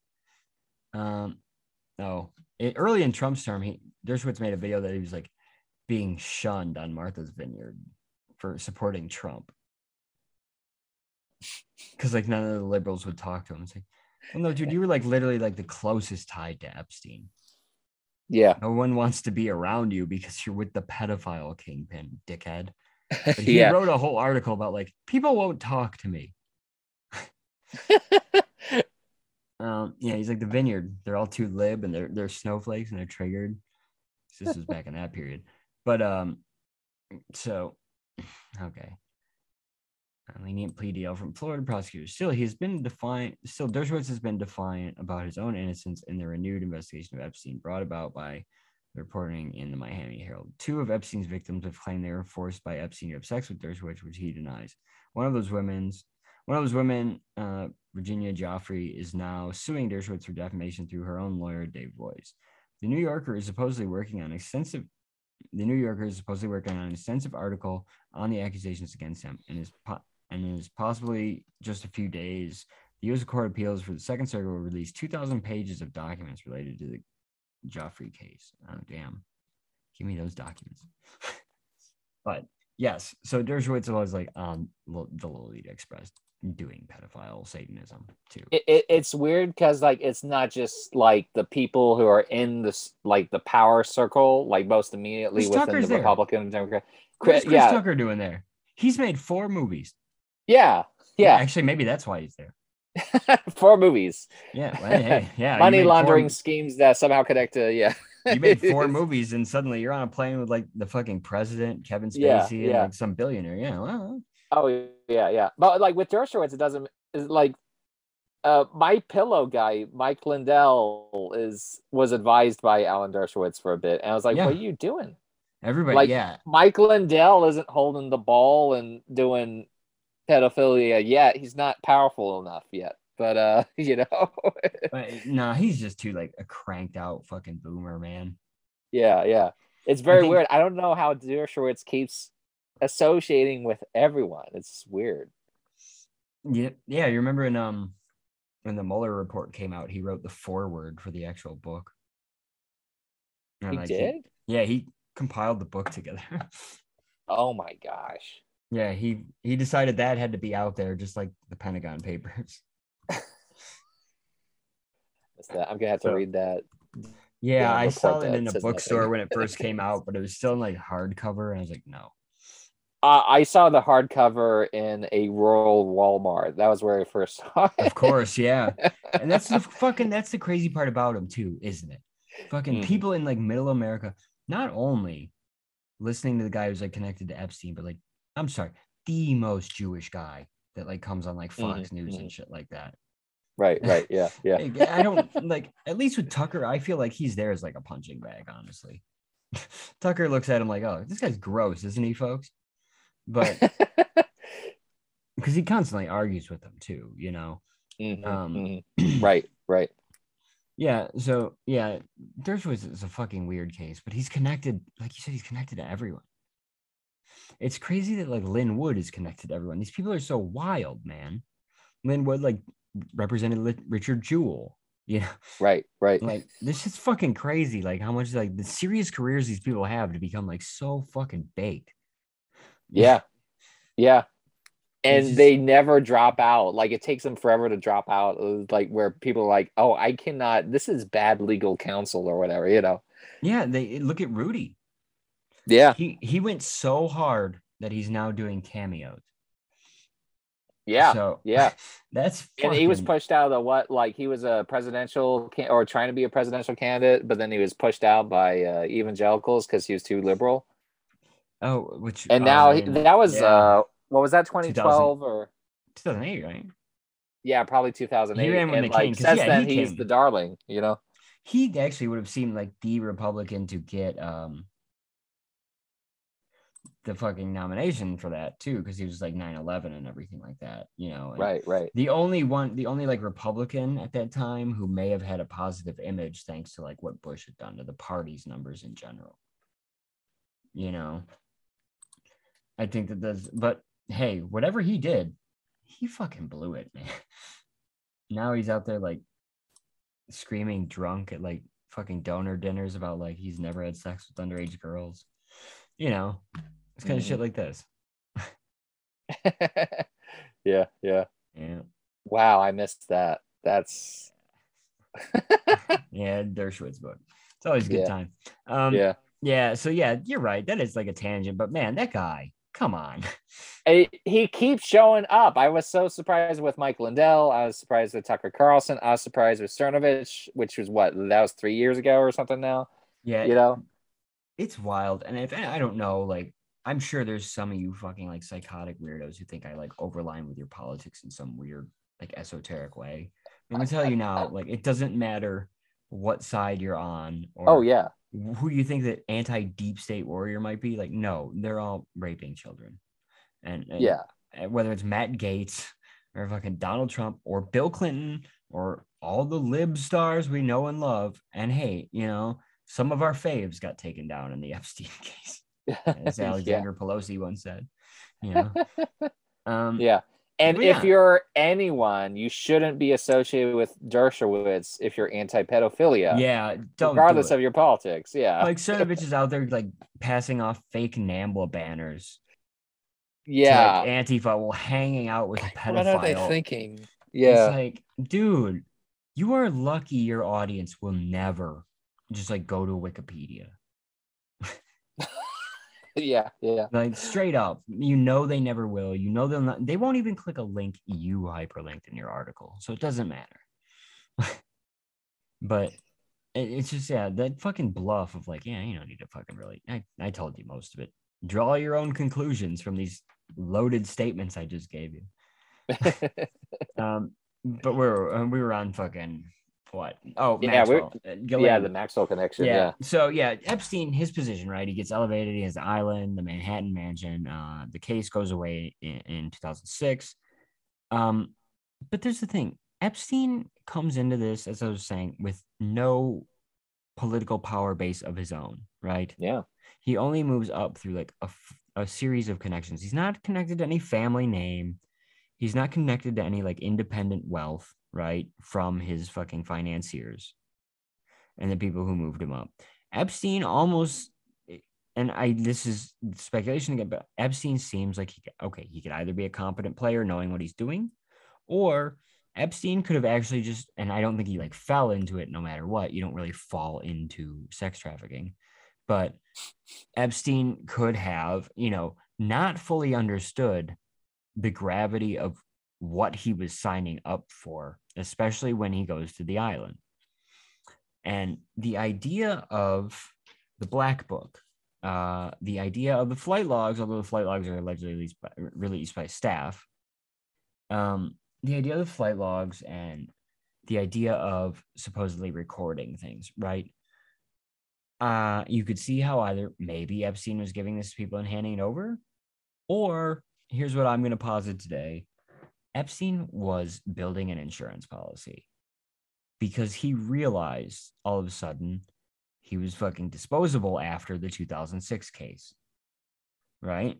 I, or mm-hmm. like he had these things together in case he ever did go down like that because he knew the people back he by the time he went down in 2006 he knew people weren't backing him if that happened. He managed to skate that time but he obviously knew he wasn't going to discontinue the behavior that got him there in fact he was going to get an island and fucking go bigger you know like so epstein seems like in my part of this theory i think epstein may have ties to some people in intelligence but i don't think he has the peer relationship that he thinks he has with them. He's doing Hmm. good business with them. He, you know, they give him money, they elevate him to these spots that he's not really qualified for. But I'm not sure Epstein really thinks any of that because when you see him in later years, when he's inviting like Bill Gates and Steven Pinker over, like riding his mini sub and bang kids, um, you know, when this is going on, you find out a lot of stuff about like people who talk to Epstein about science and math that are like, you're an idiot.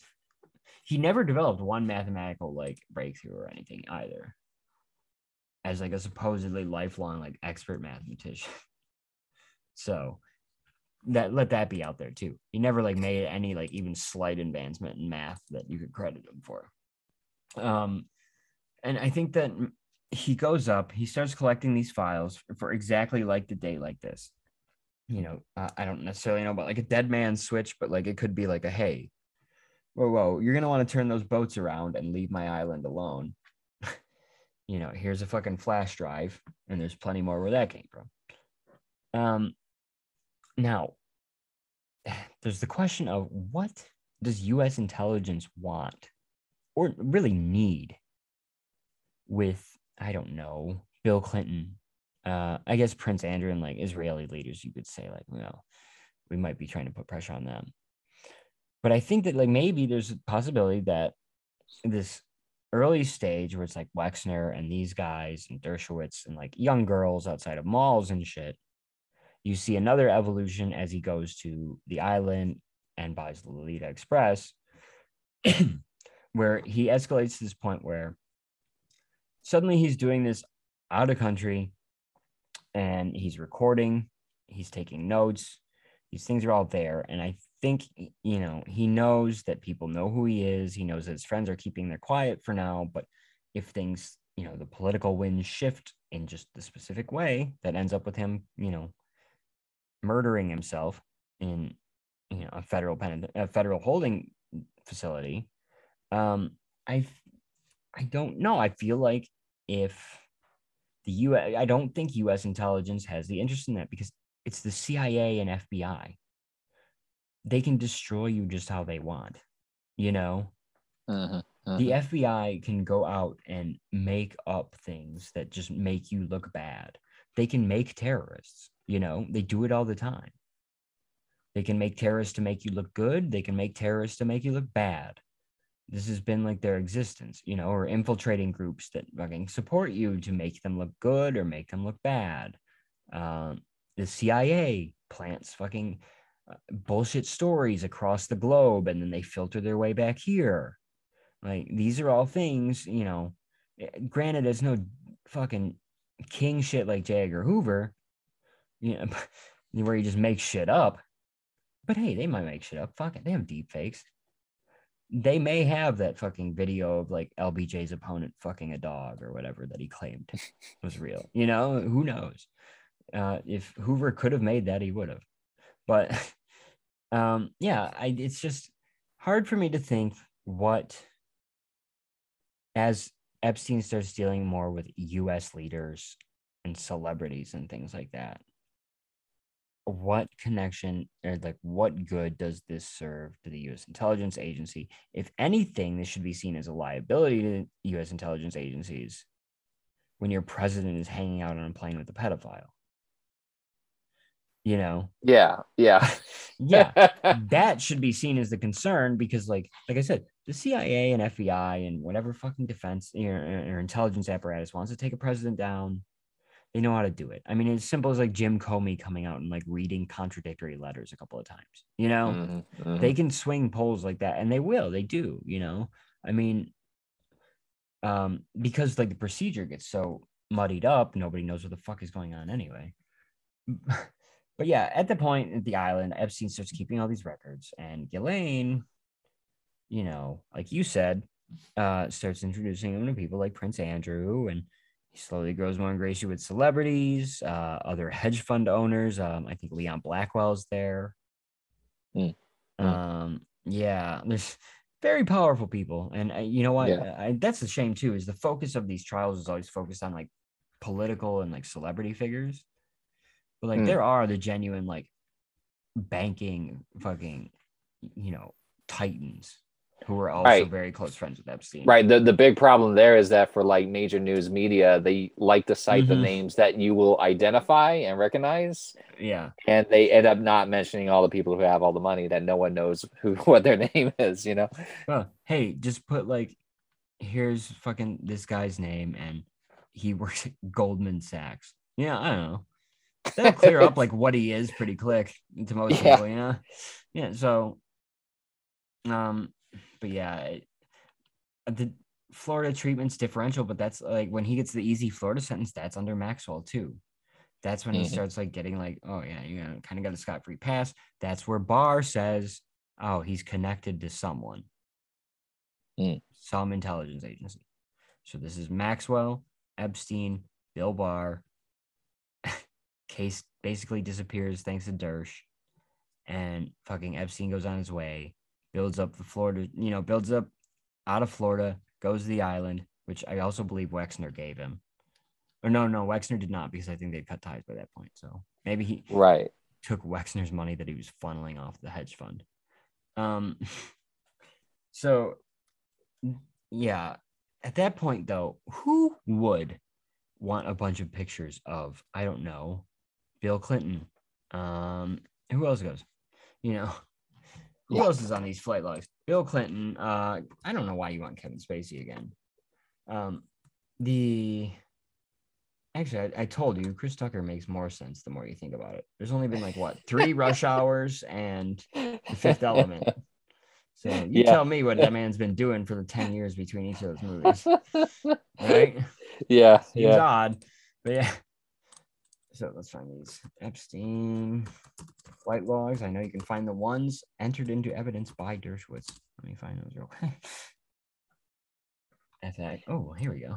Seven days ago. FAA accidentally disclosed more than 2,000 flight records associated with the Epstein plane.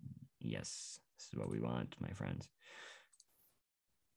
yeah, it just kind of makes sense that I mean, Mossad would be kind of they would be stupid not just to take advantage of Robert Maxwell, but Yeah. also all of his fell sons and daughters. I mean, one of his sons ends up being the most bankrupted man in the British Isles. And uh, you know, you keep tabs on all those kids because after that they know stuff too that Robert Right. knew. Robert Maxwell, like allegedly, you know, I don't know if we'll ever be able to know the truth for sure, but he was allegedly trying to blackmail Mossad for money to, you know, ease his financial woes and all the debt he was hiding and all the crimes, you know, with the pension rating. So it, it would make Mossad would be stupid not to take advantage, not just of Robert Maxwell and not just Ghislaine Yeah. Maxwell, but if you could have a patsy and use Ghislaine as a handler, uh, Yeah. Epstein makes sense.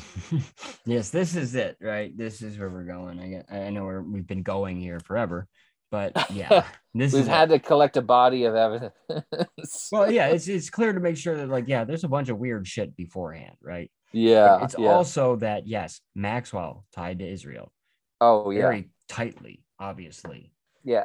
And we where- have even talked about how we don't know exactly how Jeffrey Epstein met Ghislaine, but uh, there was this in 2010 a deposition by a bookkeeper Maritza Vasquez who claimed that uh, Epstein got some money from Robert Maxwell and that Robert introduced Gis- introduced Ghislaine Yes. and Epstein. We haven't even mentioned that. There's a whole bunch that goes. That's what I've heard too. Yes, yes. Yeah. Uh, Robert Maxwell did, and it seemed allegedly Allegedly, yeah. intentionally indu- introduce his daughter to Jeffrey Epstein, Yeah, and who as knows he's why? in the last few years of his life tight with the Mossad. Right, and so you Yeah. can read all sorts of stuff into that. But if you just like game theory this out, Mossad is looking for, you know, probably probably replacements for Robert too, Yeah, or oh, yeah, avenues of how to deal with him. You know, And I think, you know, I think even now, if there's someone out there who is running this like that, they're out there looking for a new Epstein. It- you know. oh yeah, yeah. There, I mean, that's he what I think, accomplished yeah. so much for intelligence. right. And you I know? think this is what he, you know, he thought he was like this sort of concierge to the fucking elite, you know, but also Yeah. while being equal with them. He's Mhm, basically like mhm. Tom Cruise at the Eyes Wide Shut party before he realizes, like, oh no, you're here to like revive the fucking overdose girl. yeah, You know, Yeah. suddenly he realizes, like, oh wait, these people all have fucking, you know, way more status than I do and Mhm. that's kind of the feeling I get there, you know. But Maxwell, I also it's hard to say because Maxwell has all these debts that only come out after he kills himself right, or doesn't kill himself, right. whichever one it may be. But these things come out afterwards, and then yeah, that's also a weird thing. These things can be held as leverage over people like his descendants Mhm, who may know information that their father shared with them. And now, say the Israeli intelligence gets wind of, I don't know, a socialite Jewish guy hanging out in Florida who kind of knew Robert Maxwell. You know, he bumps into Robert Maxwell and like, well, Maxwell has a daughter who's like connected to us and connected to his publishing firm, and she knows quite a bit.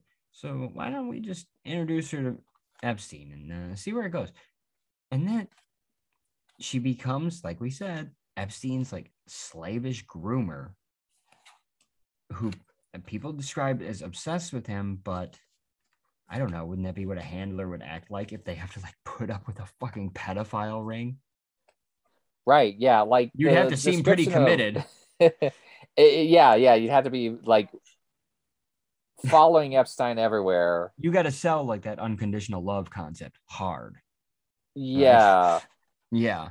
And like every person in this like current Ghislaine case that like like all the testimonies about her relationship with Epstein, the, the relationship is so ambiguous. And it's not Yeah. clear who has the power. You no. know? and they're called like uh, what they call it? There was the, this Vanity Fair. Oh, the girlfriend. Yeah, the Yeah. There was Oh, a Vanity uh, Fair The article, or fabulous life of Epstein. yeah, there's this article saying that she seemed to plan Epstein's schedule too, Yeah. which is a little weird, you know. that's the thing like she was in charge of all the front facing stuff with employees with victims Mm-hmm. often with authorities or high powered fucking you know foreign nationals Yeah, so and there's. Mhm, go ahead. go ahead no go go for it Oh, and he she probably had some experience doing this with Prince Andrew, yeah with um, at least with like prostitutes, maybe, allegedly. right you know. Well, yeah and that's um and that's the thing it's like also this was at a time where uh you know coming off nixon too but like i think thatcher was pretty similar where it was just like she was not too fucking keen on israel. She didn't really give a shit. Mm, mm, you Mhm, know? Mhm. um it- it's like at the time israel it's hard to explain if you don't really understand you know and you and i do but it's hard to explain if you don't understand this kind of uh context is like they started off as like guerrilla terrorists in Mhm, british mhm. mandated palestine and then uh we wouldn't help them fight like all the fucking arab israeli wars. And then all of a sudden you know we've passed on nuclear secrets. Maybe. It might have been russia. Um but either way we're we're fine covering their you know their nuclear program. We're fine covering mossad activities. We're fine letting mossad conduct illegal activities here as long as it's not targeting our people. Um so i don't know and then you know there was like a weird time too where there was the king david hotel bombing done by israelis against Right. british soldiers yeah against the british barrack like these leave weird fucking tastes in people's mouths obviously you know um but i think there was a time where going into the 80s that Israel was just not the priority. And I think there was also a time in the 80s that like uh Thatcher specifically probably didn't want to tie herself too close to the fucking Israelis anymore because this was the time when like IRA policy on Israel was shifting or had shifted. Mm. Because originally the IRA had, had a confused take where it was like, no, yeah, homeland like ours, you know. Mhm. And then upon witnessing what the fuck that meant and like the Nakba and shit like that, the IRA was like, you know, I don't know, I'm out of here. And I think that's why like you wouldn't want to necessarily highlight the British government's uh, ties to Israel in like a real public way because you have people leaving like socks covered in tar with like nails and firecrackers in them under your car every morning. You know, Mhm. Mhm. so it's a bad look. Bad time Yeah, to be yeah. fucking like making it any worse than you need to, right? Mhm. Um, yeah, and then uh, and later on, obviously the U.S. or UK and Israel were fucking best pals or whatever. But for a minute there, yeah, in the '80s is um, let's see. The Menachem Begin Hotel- Heritage Center held a conference to mark the 60th anniversary of the bombing of the King David Hotel in 1946 by the Irgun. The conference was attended by past and future Prime Minister Benjamin Netanyahu and other former members of Irgun. Yeah, didn't they like kill fucking what's his name? There's a member of the Irgun who fucking killed uh who's negotiating with Arafat. Oh. Crud, I'm blinking right now. Yeah, me too. Because I just I rem- it's funny. I remember that from the '90s, watching it on TV, Yeah. and being like, "Oh, wow, they're at peace." yeah, right? Yeah. Yeah. Yeah, they did it. yeah, yeah. that was fucking wild. That was basically his King David Accords. Yeah. Yeah. His Uh, are you talking about uh, assassinating the deputy of Yeah, Yasser the rally Arafat, that was- 1988 There- Tunisia? No, no, no. There was also um, Rabin. Because wasn't Yitzhak Rabin killed? Oh, yeah. Yeah. He was killed um, at a demonstration in like Tel Aviv Right. by a member of what would later go on to become the Likud. Right. Right. Yeah. So And yeah, here, that's insane. Yeah. And that was after the peace talks, and that was like, hadn't I got to check this too? But Rabin, so much. Yeah, I know it gets crazy. right? There's It so much shit going. that I forget about with. Yeah. um assassination yeah okay um rabin was assassinated by yigal amir a right-wing extremist who opposed the signing of the oslo accords. Uh, uh rabin walked out of the city and shot. Yeah this is just like oh after an emergency cabinet meeting israel's foreign minister shimon peres was appointed as acting okay so that's how peres becomes prime minister. And then um, Rabin's funeral was time Bill Clinton. This is when uh, I think Bibi went around the time Bibi went to meet Bill Clinton and started like making demands of him on their first meeting. Mm, mhm, And I believe the mhm. quote attributed to Bill Clinton is like, "Who the fuck does this guy think the world power is?" Which is a very like blatant reflection of what we were trying to explain earlier.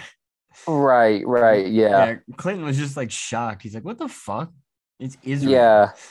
And, and like in the 1980s, like Israel's doing some shady stuff with South Africa, hmm and it's Yeah. becoming more and more explicitly like, what the hell? Like, you know. and they're working their way as like arms dealer, right? And just yeah.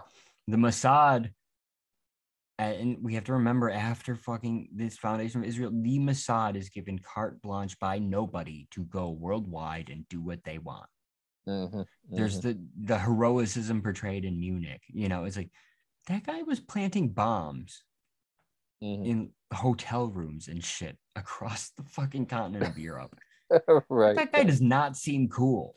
yeah. you know or uh i recently watched the um the eichmann movie about his fucking extradition to israel Yeah. I think I saw that one. and like there's a scene in the beginning where they're like draping all these israeli flags over these like newly found homes It's like, oh, okay, like I'm witnessing like the end of the genocide. Cool.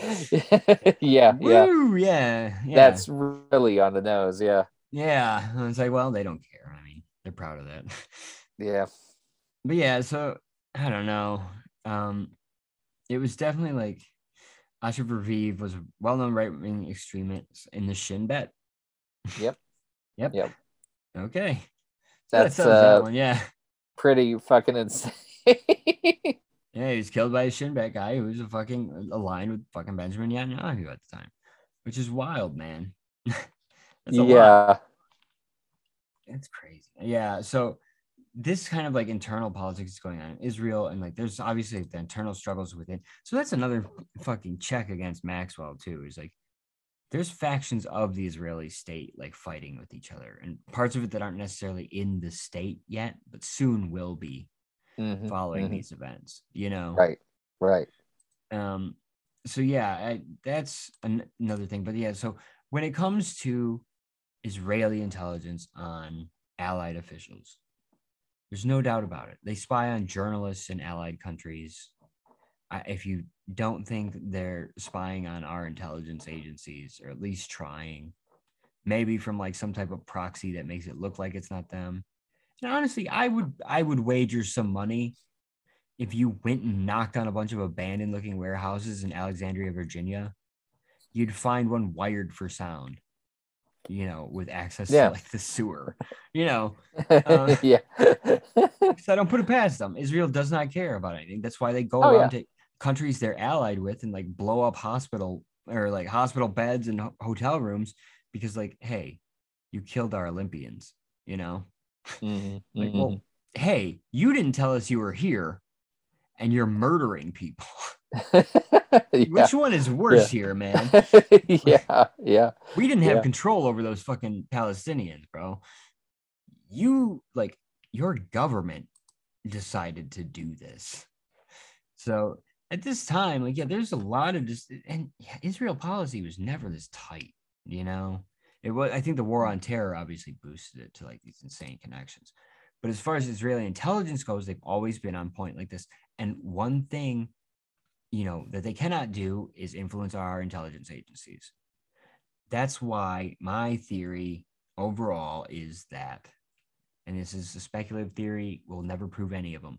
But let's posit that possibly Ghislaine, through her connections with Maxwell, through the vast amount, you know, the massive amounts of money he owed, and through the connections he had, as know, like you said, these children with the knowledge of the empire he'd built are suddenly, you know, at the funeral with six former heads of the Mossad.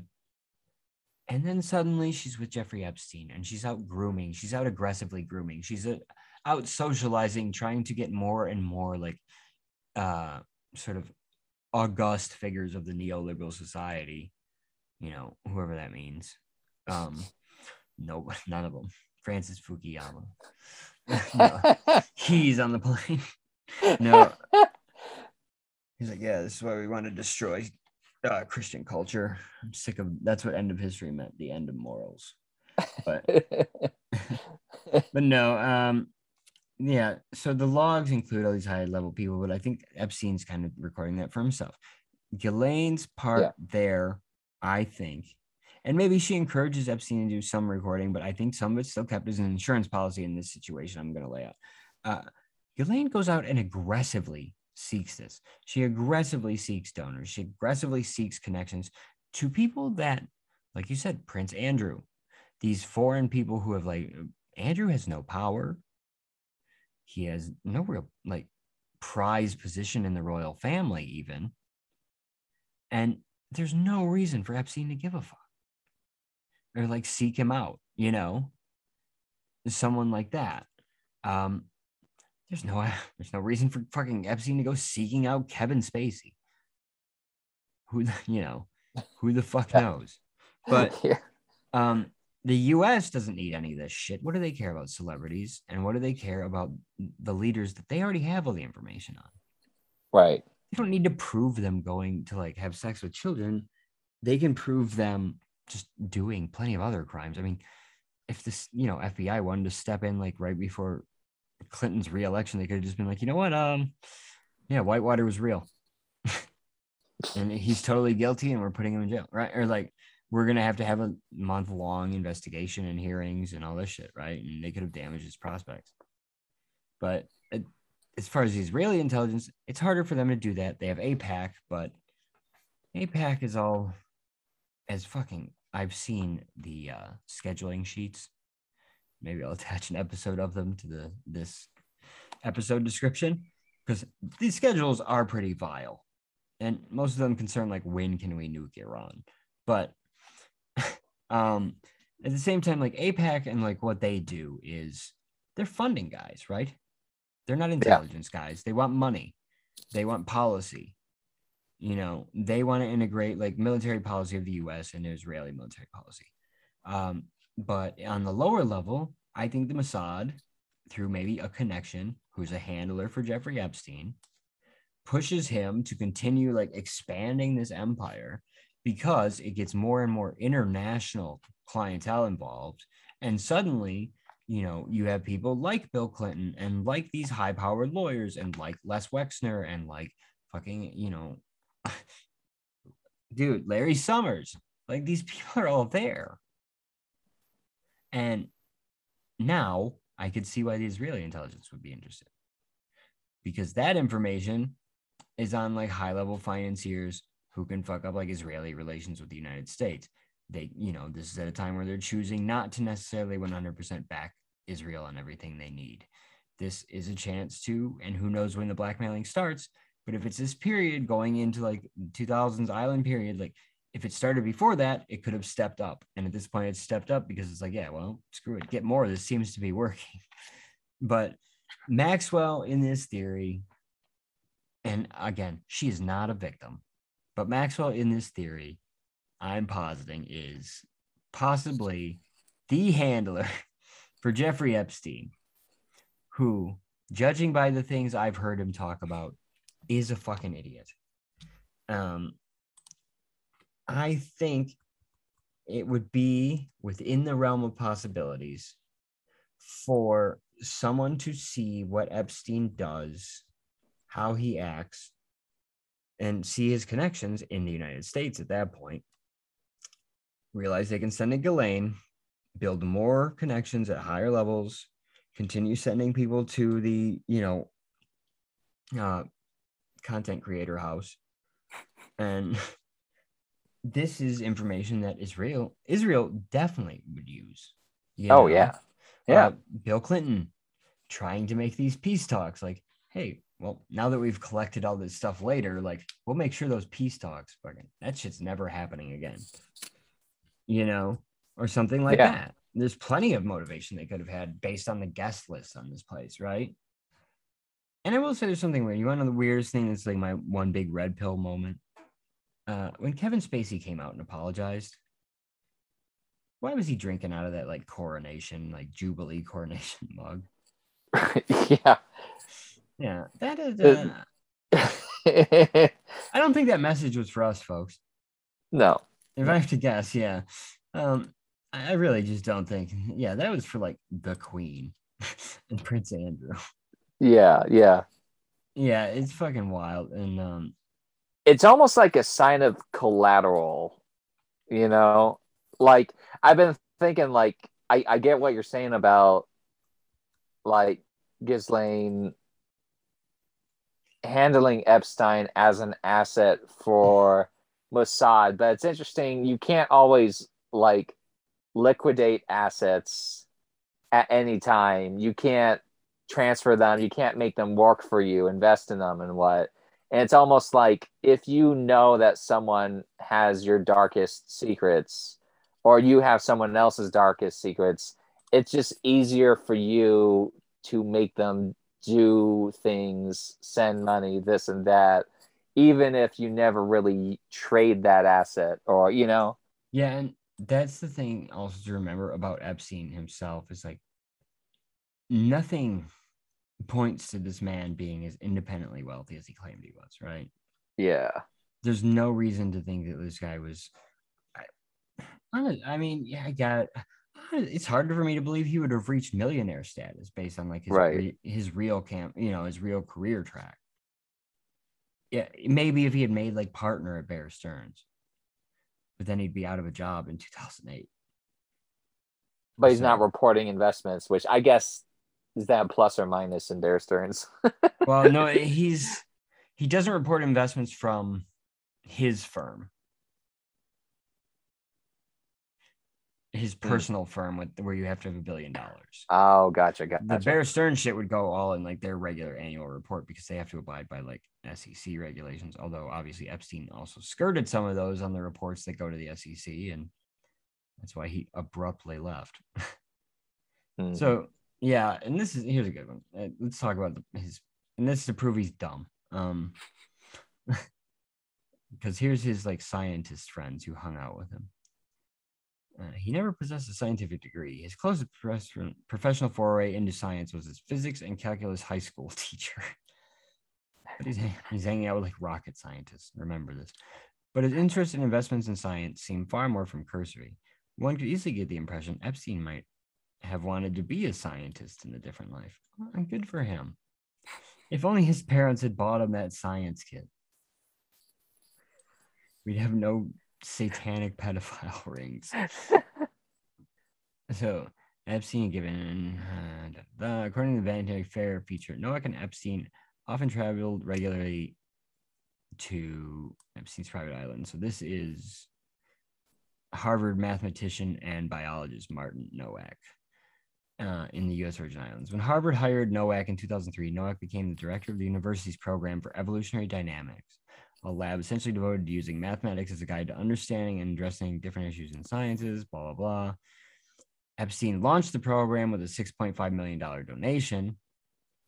This is like Gates being a scientist, right? yeah, like, yeah. yeah, I'm a I'm a science guy. Like, I mean, I guess you pay for it, but like, that doesn't mean you know science, motherfucker. and then, uh, um, the, I guess the oh, the Epstein Foundation also promised to accompany a pledge of a do to totaling thirty million dollars over a couple years too. Um, so Nowak and Nowak did not respond to repeated calls and emails from The Verge to answer questions about his relationship with Epstein or find comments about Larry's arrest. It is unclear how close the two have remained in recent years. Uh, where's the fucking weird shit? Hang on. Okay. Uh, Epstein met with like who did he meet with? Pinker. Um, he met with Stephen Hawking. Yep, Steve, yep. Stephen Hawking went on the Stephen Hawking too. I saw the We'll an episode photo. on that. He's on a he's a pervert. Uh, Yeah, yeah. and Bill Gates, a different kind of sicko pervert. He had like a same kind on Epstein's island, but also a different kind of sex like pervert when he was not like a sex like weirdo. Uh, when he was not on the island, because like he had his like girlfriend that he cheated with once a year or whatever. Mhm, mhm. He was already in like some weird sexual neuroses. So these people they tell you are geniuses, don't don't ever believe that shit. That's a total lie. But yeah, he would bring these people to his house. Uh, Frank Wilczek, David Gross. God, this guy sucks, man. Jim Peebles, Alan Guth, Kip Thorne. Oh my god. So Epstein would meet with these people to ask them questions like, uh, "Can I freeze my head?" um, and possibly open it, you know, fr- fry me out in the future when like sex crime isn't a thing anymore. I guess was his plan. when I can't, when the statute of limitations has passed, then you can unfreeze my head. That's a good, eh, wise legal strategy, actually, as long as I don't find the freezer. Um, yeah. And then people started cutting off funding from him. But until then, he was giving money to Harvard. Uh, he gave Mhm, money to, uh, as I mentioned, the Interlochen School, where he went for piano up here in Michigan. And this is a fucking creepy detail. Um, for his gift at the Interlochen School, which is for young musicians, I do not believe anyone like above age goes there. Uh, maybe for like summer programs or something, but it is a you know a fairly like prestigious art school in the north part of the lower peninsula And Epstein ended up through donations having a visitors camp and cabin built on the grounds where he would fucking hang out. So Mhm, just mhm. put that out there. They're like, yeah, Yeah, sure. he also had that ranch in New Mexico. Oh yeah, yeah. Um, Skinwalker. was he trying to? oh, I'm trying to remember. I'm, I'm I'm looking through this now. Like, what was he doing with that ranch? Like, it had something to do with his reproductive, like, Yeah. s- He had saving semen, that kind of thing. Yeah. Yeah, he had a semen project too. he would ask about all types of weird shit, shooting stuff into space.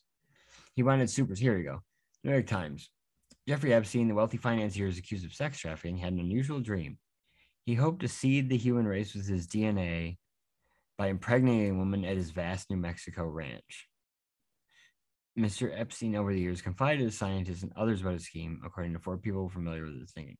Also, there's no evidence that ever came to fruition. Well, thank God that he wasn't doing like some Black Mirror episode. Um, Mr. Epstein's vision reflected his long-standing fascination with what's become as, known as oh, red flag, dumb guy alert. Ready? Transhumanism. Big red flag. Yeah. Fucking strong dumb guy energy. Especially when you're this asshole who's just like mainly focused on pedophilia. yeah. The the amount this guy's like focused on the like procreation and what just makes Yeah. the suicide less believable, you know? And now what he wanted was uh, he viewed it as the science of improving the human population through technologies like genetic engineering and artificial intelligence. Critics have likened transhumanism to a modern day version of eugenics. well, good. Imagine it in 20 years. Everyone's kid who comes out will look like Epstein. He's already Oh, gosh. tainted the world supply. I'm going through Uh, this article why Jeffrey Epstein loved evolutionary psychology and why evolutionary psychologists loved him right back. It's a really good article because it goes through a ton of random scientists, like real creeps who were friends with Epstein. yeah. Um, Yeah. And Robert Trivers, in particular, has a weird history. Robert Trivers. It's worth looking up. Okay, yeah, send me the name in the chat. But um, Yeah. Yeah, he had a lot of people there, man. Uh, shit, evolutionary biologists, uh, best-selling authors and neurologists, molecular engineers, uh, Nobel Prize laureate, MIT theoretical physicist. Holy shit! And this guy would call them over here to ask them things like, "Hey, can you freeze my head or breed the rest of the human population with my sperm. And that's that's proof. I'm sorry. This is a dumb guy. I maybe he I'd be if if he was talking about like high concepts that's a dumb guy way of talking about like high concepts. Oh yeah, yeah. you know like that's a fucking real moron. Like, like, yo you think you put like put my sperm in everyone? You know. Yeah i Yeah. i don't think this guy create like i don't think he masterminded this like blackmail scheme or No. like so, survival insurance or like i he could have had the idea I think the insurance. I believe the insurance possibly because Mhm. you're hanging around with the world elite. You suddenly realize like you can get arrested. right What you know? and he knows what happened to robert maxwell like it's unavoidable Yeah, you know? I. I mean, would you really be surprised if like after leaving court, Dershowitz told him like, "Look, I got you out of it this time." Like, yeah but I don't know Yeah. if the connections will keep you from being arrested next time, and they didn't.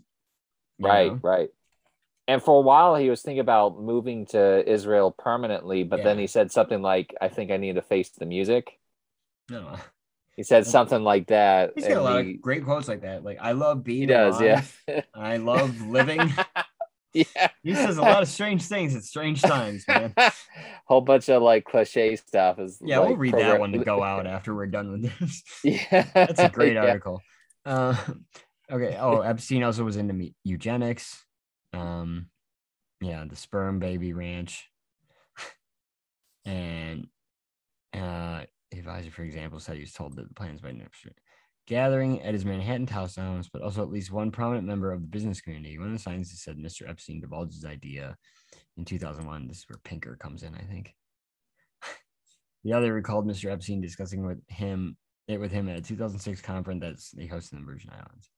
Now here, once at dinner, Mr. at Mr. Epstein's mansion, Mr. Lanier said he talked to a scientist that told him Mr. Epstein's goal was to have 20 women at a time impregnated in his 33,000 square foot Zorro ranch outside of Santa Fe. Um, but you better get the pinker, motherfucker. I hate that piece of shit. I'm sick of that guy. I had to write something about him for one of my classes. It's like I have Oh. I don't want to talk about this guy, man.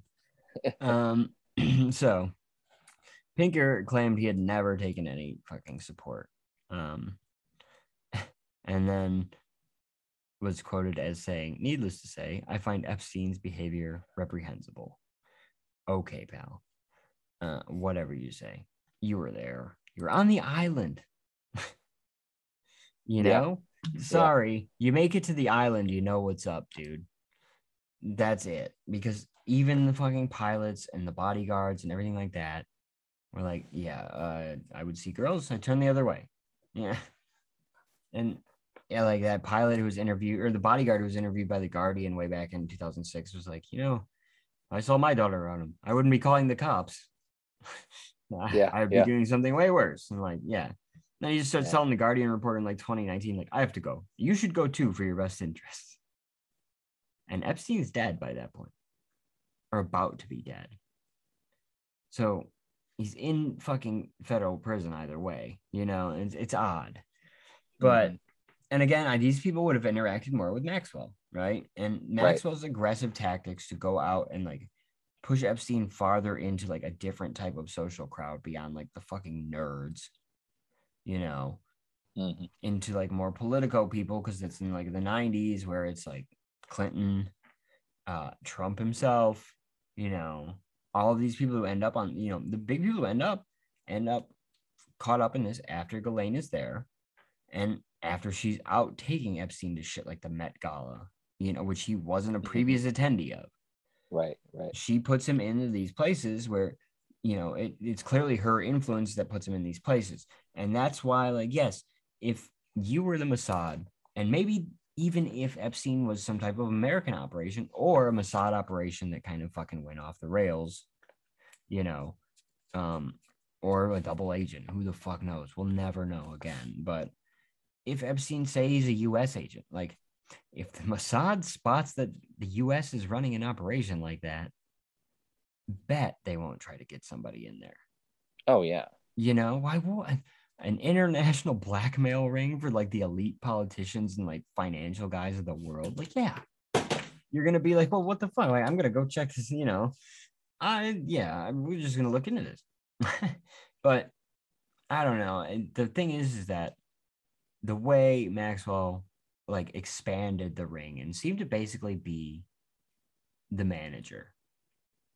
You know, going from this period where Epstein was like finding girls at the mall and like having them recruit more girls to Ghislaine like taking them out to the places where like people who parties full of like people who are 90% sex pests at least if not like straight up rapists you know Right. so mm-hmm. this like the idea is here that this is more something the Mossad would want because it's valuable information being taken up by someone who in this theory is essentially like a rube fucking patsy you know they know he has his blackmail material and they want it honestly they probably want it i'm sure Ghislaine had, she probably managed the dvd library Yeah. Yeah. why wouldn't she? You know, she was doing everything else for the guy. She probably filed all the DVDs and then, you know, tucked the USB fucking into uh, the secret chute that dropped down to the parking lot where the Mossad was waiting to pick it up. you know, dropping. She was doing the George Costanza with the fucking uh, fishing line out the window. Allegedly, yeah. A 10 terabyte hard drive. I got all the videos, guys. Yeah. But her role is strange. And that's just my theory that I pointed out there. Is like Epstein is complicit in whatever way he is. But Epstein's insanity steps up when the daughter of a man highly connected to Israeli intelligence shows up. You know, and this is when Yeah. the Florida operation starts. This is when things change. And this is when things become intense. And I just, it is when the blackmail starts. So this could be uh, seen as maybe Epstein is some type of asset, but not quite clear what he's doing yet. Mhm, And maybe mhm. he is gathering intel. Maybe they're targeting some certain people, you know. Maybe the fucking CIA or ATF does want to get Bill Clinton down to fucking Little St. James after like the mid 90s, you know? Mhm. Could happen. But as far as all of this other blackmail material, the hard blackmail material, if Epstein produced it, I would imagine it's because he realized at the end of the day he had no real backers because especially after Wexner left. Wexner Mm, detached. mhm, Wexner mhm. detached after 2006 and with that's it. That was his patron. Right. Right? Yeah. Yeah. So now this man is left with no power base, although he still has these connections. He does not have the fucking devoted wealth behind him that he had. He Yeah. was giving away money for privilege and access, right? Mhm, mhm. And that money that he was giving away is gone. And I think Right. now he realizes what keeps him safe is who he's connected to in crime, essentially. And I think that's where the insurance policy comes in. The elites keep using the place like the playground because, yes, they are all sickos, QAnon. Nobody's denying it. Um, but yeah, see, the Mossad catches wind, fucking sees this. Ghislaine's slavish fucking devotion to the point where she's just gonna just jump into a relationship with a guy who's like, yeah, I like fucking kids. Will you go get some for me? Oh, I guess she could be mentally, you know, ill, but to what level? Yeah, because she's very, very coordinated Yeah, and disciplined in finding young teens who like maybe partly homeless, maybe Right. you know this that. Um, yeah, and like how the hell do you do that? You know, Right. Yeah. How are you so like to the point where yeah, you say you're mentally ill, but you're out there like actively recruiting these people for him in a manner that like he could not do himself. No, He wasn't doing it like that himself. He wasn't capable of doing it like that himself. He was harassing teens at the Dalton school, you know, right. and like Bear Stearns employees and fucking L Brands employees. yeah, that's the other thing. Like, just based off his experience at like the Dalton school, it's like he would not be able to get very far in life at all, being an overt sex creep. Yeah, you if he lived like right now, he would like be fired from an Amico. Yeah, it's like you need Yeah. someone else handling him, but then why? yeah, it, it doesn't really make sense if it's just Ghislaine just doing this for. I love him. Yeah, I'm willing to go I to was like, hearing this one. Mhm. I'm willing to go to the gallows for my love for Jeffrey Epstein. it doesn't make much sense. I was listening to this one podcast where they talk about, oh, well, it's because of her experience with Robert, her father, and she just had daddy issues and she's just doing this with Epstein. It's like that may be partly true, but one, like Robert Maxwell, I couldn't find any allegations of Robert Maxwell engaging in sex with minors. He was a creep, but Mhm. like 1980s creep. He You know, your average member of parliament. Yeah, yeah. He he said like The- he, yeah, he's can't British. Have male secretaries. You he became he integrated to Britain. And Yeah, yeah, he- he- like all of them. exactly. Yeah. Yeah, he was just British perversion. It, it doesn't really explain how Ghislaine ends up going this far. You know. yeah, that's it, right? It's Yeah. like, okay, maybe she has what daddy issues and is upset about the suicide, but they'd met That can't explain it. they yeah. met Epstein together before Robert died. yeah. Mhm, And mhm. now, yeah, like you said, this transfer of information from the publishing house down to the children. And the idea that any level of daddy issues would just be like allow you or like mental illness or like your obsession with this man. I don't think it would drive you to just constantly go out and find him more victims in like a methodical way that you developed. Right.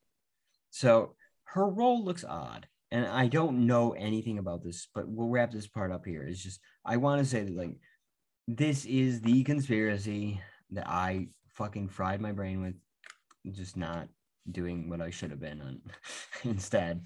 Um, but to make it to boil it all down, the theory is based in nothing that Epstein, while maybe connected to intelligence, definitely connected to like high finance, which may have also made him an interest to the Mossad. Um, connected to high finance, definitely had some strange connections that got him where he was by the 1980s. The operation of Epstein changes when this slavishly devoted woman follows at his side, carries out all of his, you know, recruitment efforts, carries out the, you know, basically grooming the girls and training the girls in the household rules. And I can't imagine she wasn't aware of like the recording going on too.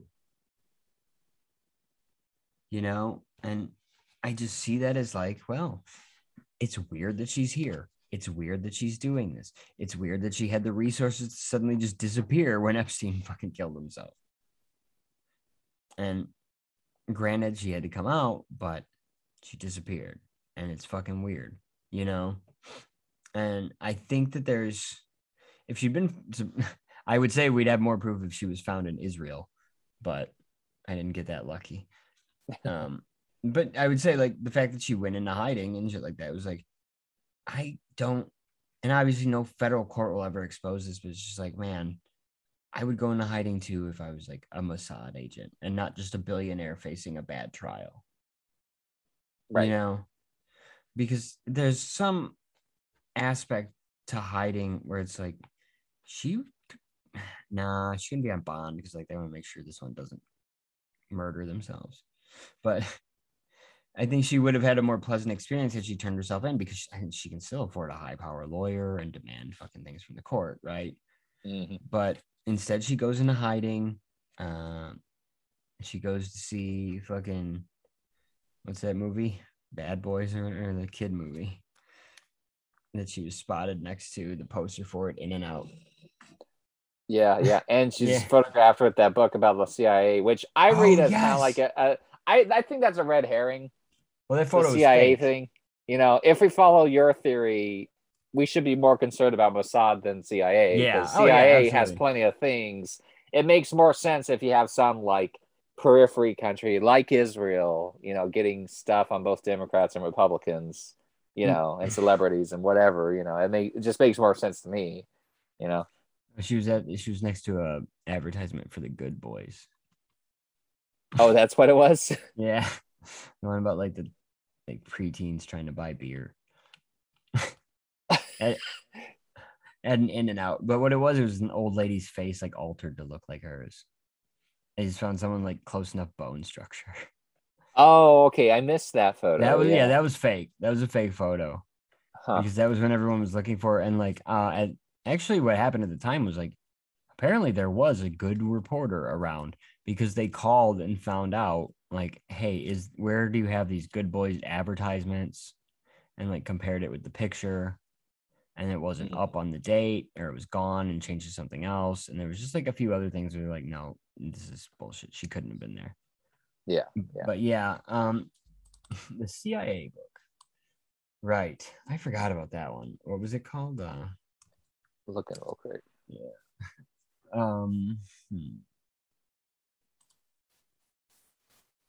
At the In and Out Burger. the secret lives and deaths of cia operatives Yeah. Book of Honor. yeah you know what that seems like something mossad would put in her hands in like Yeah. a photoshop image I don't remember. Was that photo photoshopped? which one the uh the book In-N-Out honor Burger? one Yeah. oh yeah that is I the it might in-n-out burger by the bus stop Oh, okay. that's all the same photo Oh, she's Yeah, sitting yeah, at the yeah. table eating, right? Right, right, with the book. Yeah. And then there's like an advertisement for that movie in the background, which is like the only like Oh, touchstone people could grab onto to Oh, try I and figure it. out location and like time. Hmm. And I think it was that, that they never had that advertisement at that bus stop location ever. So someone like mocked up this like total bullshit or something. because it was like a woman who was there that they just like heavily photoshopped look like Elaine. And it's not too heavy, I mean, but yeah, it's it's fucking wild. And oh shit, they had a searchable database for the flight logs now. Gonna be up till the morning, bro. Uh, um, so yeah, that is it. Like, right? It's I think if anything, you're gonna argue, and honestly, maybe if you're gonna argue it with fucking Epstein to an extent too, like hanging out with all these fucking like weird Israeli like leaders and influential businessmen. Um, you know, who came to his house? Rabin came to his house, right? I, I believe Mhm, Rabin mhm. came to the fucking mansion in New York after Yeah. the 2006 case with like his coat over his head. oh, after the 2006 case? Yes. Wow. Yes. Uh. I will have to double check that for you, but I read something about Rabin and visiting or something. I wasn't sure. Yeah. yeah. Um let's see. Bean visits Epstein.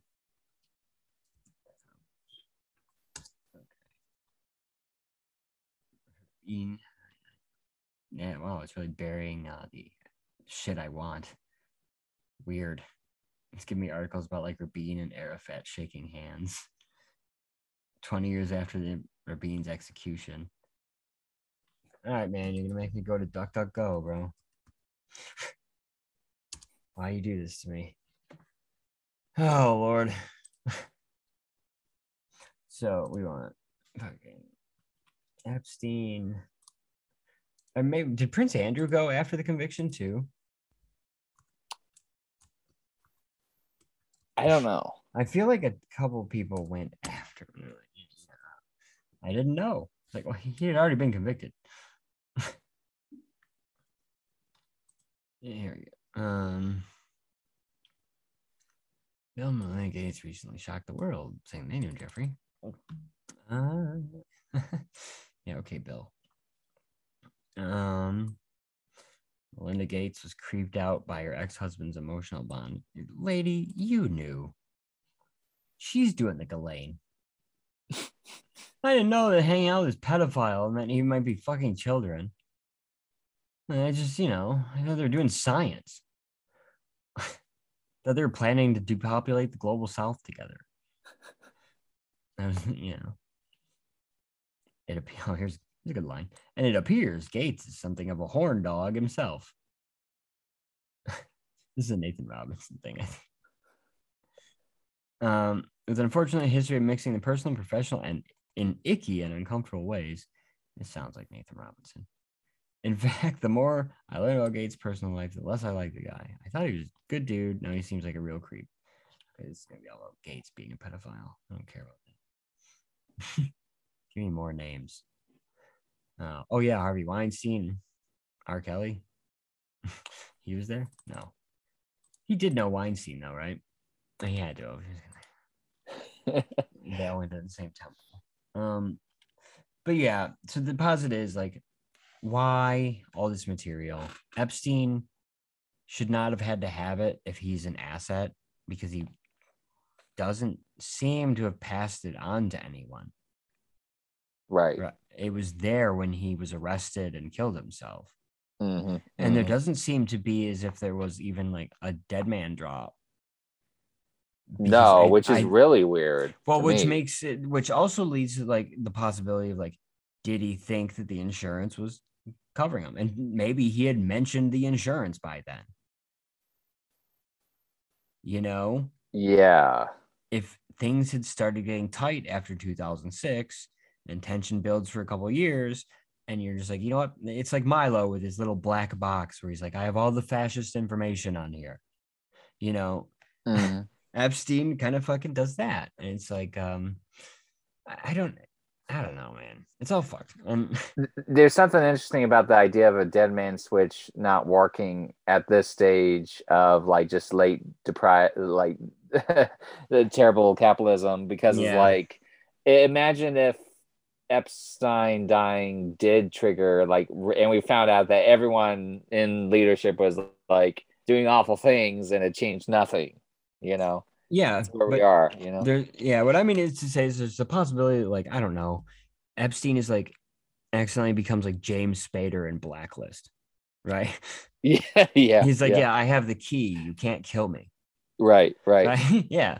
It, it would be him. Yeah. Yeah, that's like the position he would be in, where he's like in. He is doing the James Spader Blacklist character. He's like, well, Yeah. I'm a fucking kind of asset who went rogue, and like now I have a bunch of blackmail on you. So if you ever try to come back on me, Mhm. I'll fucking blow it up.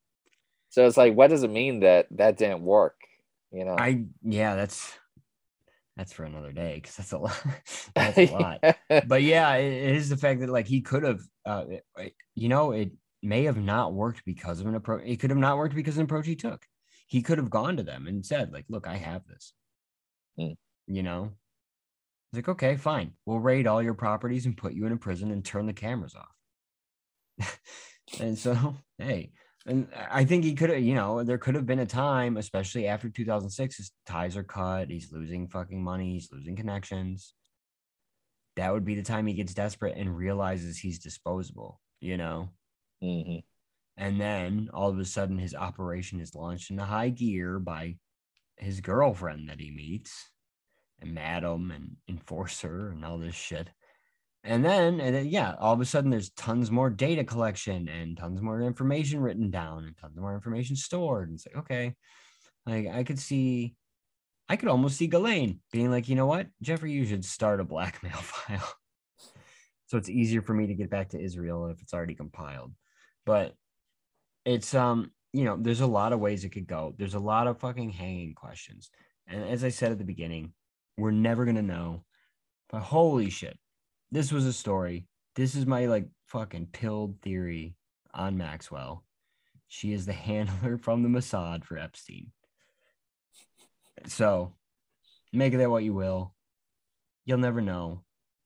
And People would buy it for a dollar, but yeah they would. I could probably write yeah. a book. Yeah. Yeah. i'm sure there's already books though.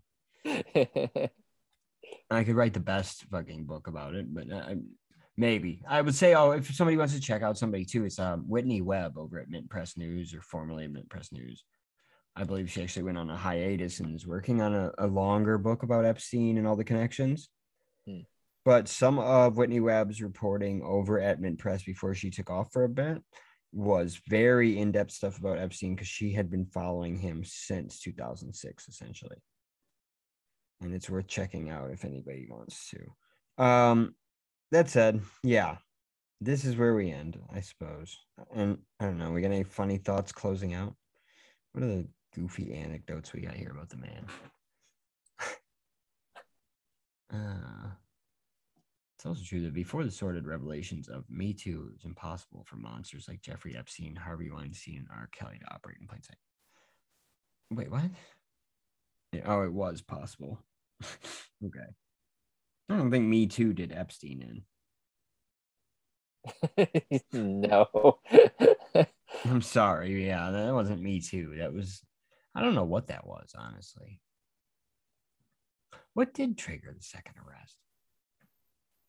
Was it just the lawsuits? Or like the fucking criminal complaints? I was wondering. I don't know. There's a lot of weird stuff like that. And there was Yeah. also like that Jane Doe that was alleging that um, Trump um, assaulted her at Epstein's Yeah. mansion. And then that case was just dropped in 2016 or 2017. Yeah, I was like, Kevin what was that? Yeah, it's like there's all sorts of weird, like, why these cases now and why were they dropped and what's going on, you know? Somebody dies.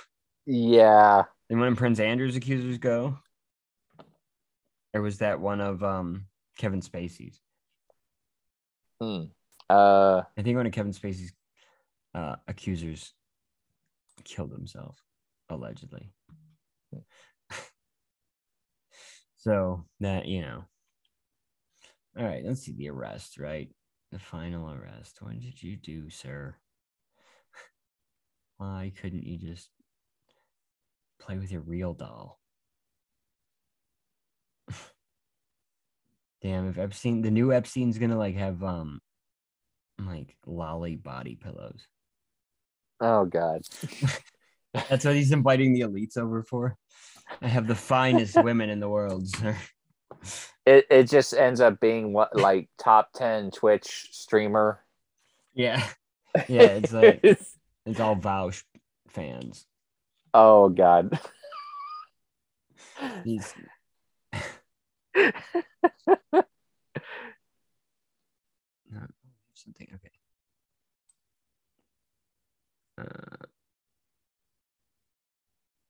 yeah, see, uh, Ghislaine Maxwell, Epstein's close companion, told a friend that Epstein's private island in the Virgin Islands was completely wired for video, and the friend believed that Maxwell and Epstein were video. Why does Maxwell reveal Epstein's fucking clandestine recording like system with pinhole cameras and shit? Why? Yeah. Why? Why would you put that out to someone who's like on your property and shit and like uh, presumably among the elite you're videotaping? Like what planted why plant that idea in that particular person's head? Right. I don't know if that's to like reinforce the power of the collateral. Like Yeah. we do have dirt on everyone, and you do not mess with us. That could be- yeah. What we want. that could be how the threats are made, you know, it may not be like the face-to-face meeting. Yeah. It could have just been years of like minor incidents would happen and there'd be like intimidation like uh, uh don't forget Bill. You know. Right. Right. Yeah. And we we forgot to mention that uh, Robert Maxwell wiretaped dozens of his employees before he died, and his one of his security guys had a suitcase full of some of these tapes later in the 2000s. So like Mhm. Robert Maxwell, he was either recording to know who his enemies might be, or maybe it was for blackmail, the blackmail employees. You know, it could have been a blackmail scheme. You know. and with where he was at, it also could have just been a, you know, I won't let you fucking misrepresent this call later Yeah. in a yeah. situation because that's something like, look, hey, Lin Wood did it. and now he's releasing clips. Yeah, Yeah. he really he re- recorded every Yeah. call he ever got during like the fucking last two years, and boy, right choice on him. His insurance policy is paying out. You know, Yep. Yep. he had all that shit ready to go. So that is like, yeah, that, that is a way it could be done. And I just, Mhm. I don't know. Okay, so eventually the FBI compiled reports of 35 com- or 34 confirmed minors of eligible eligible for restitution, whose accounts including corroborating details.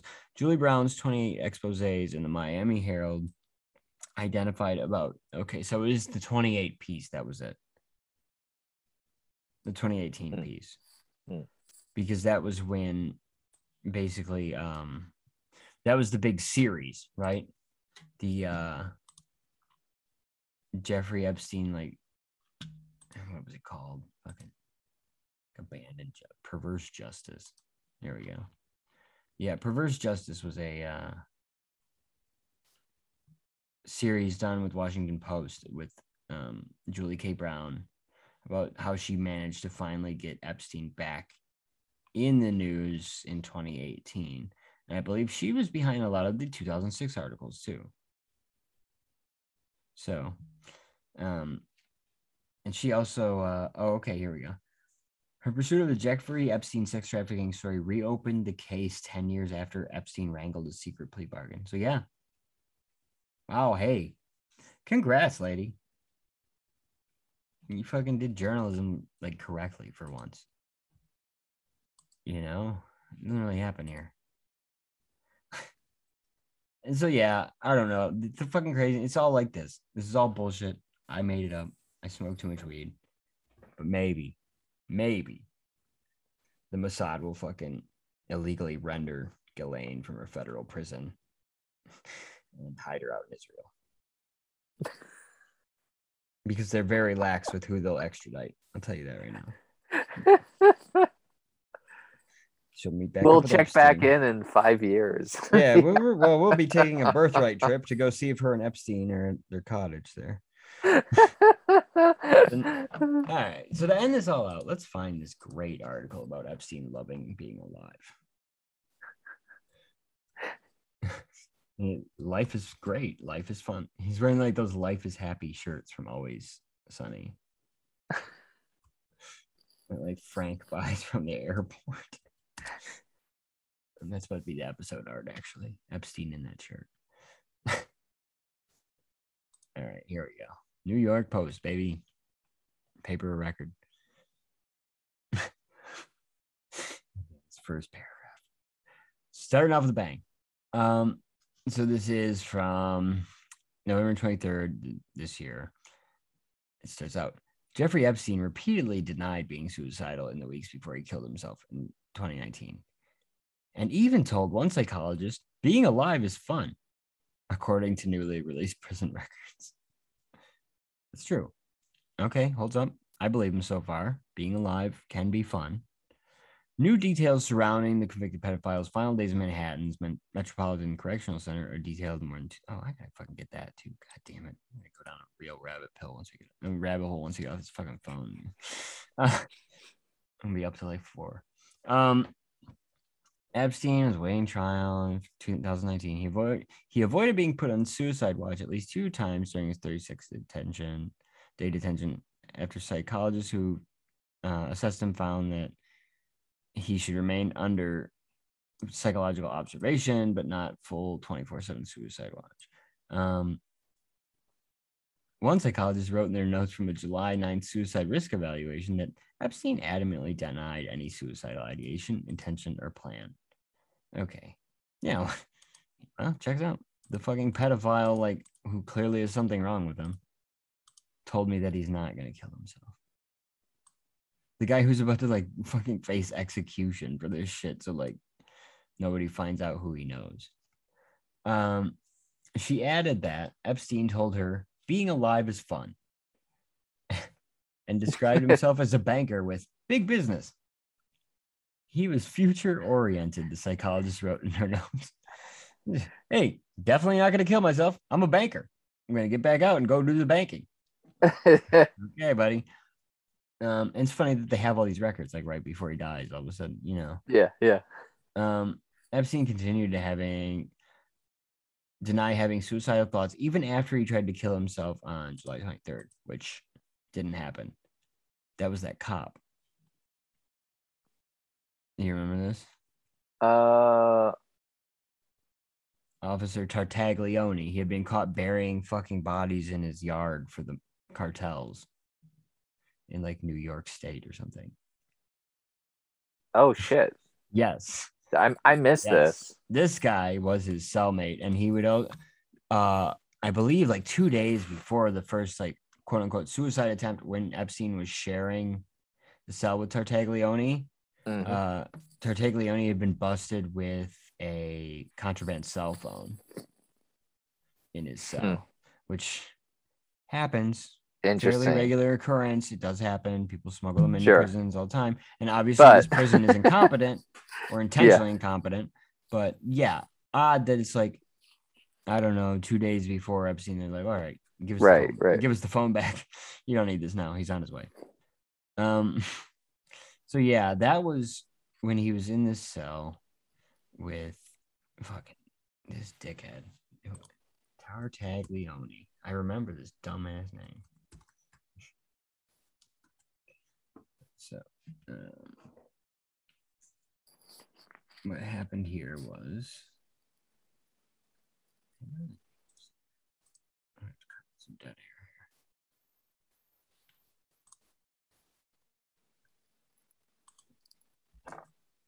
Um, let's see. James Comey's daughter is on the Ghislaine Maxwell. Wait, hold on. What?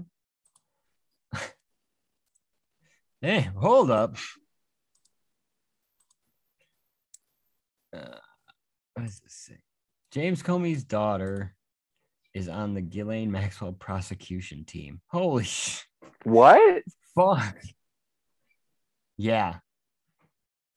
Oh, I Okay. missed that. Eh, What? So hang on for a second. Let's do some silence here because I'm gonna have to cut this in somewhere.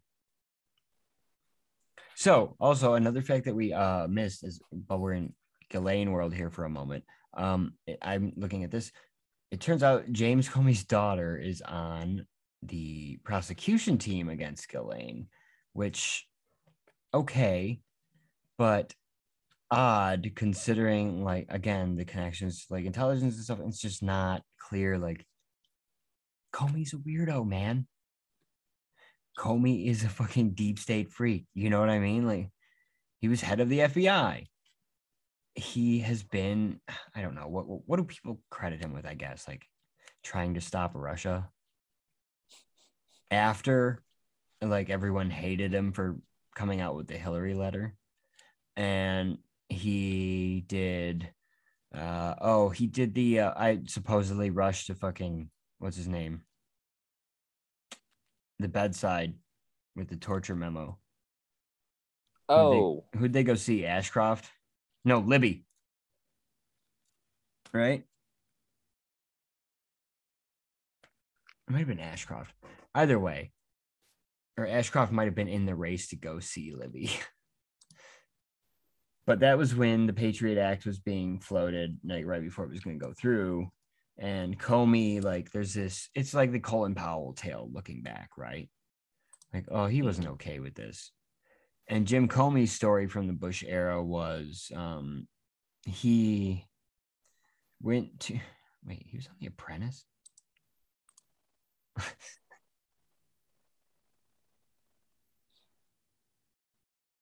oh no. Okay. Scooter Libby wrote one novel called The Apprentice. that was weird. Yeah, um No, it's got to be. Uh, what is it for? DOJ. What was his fucking name? The crank who covered up the statue. Ashcroft.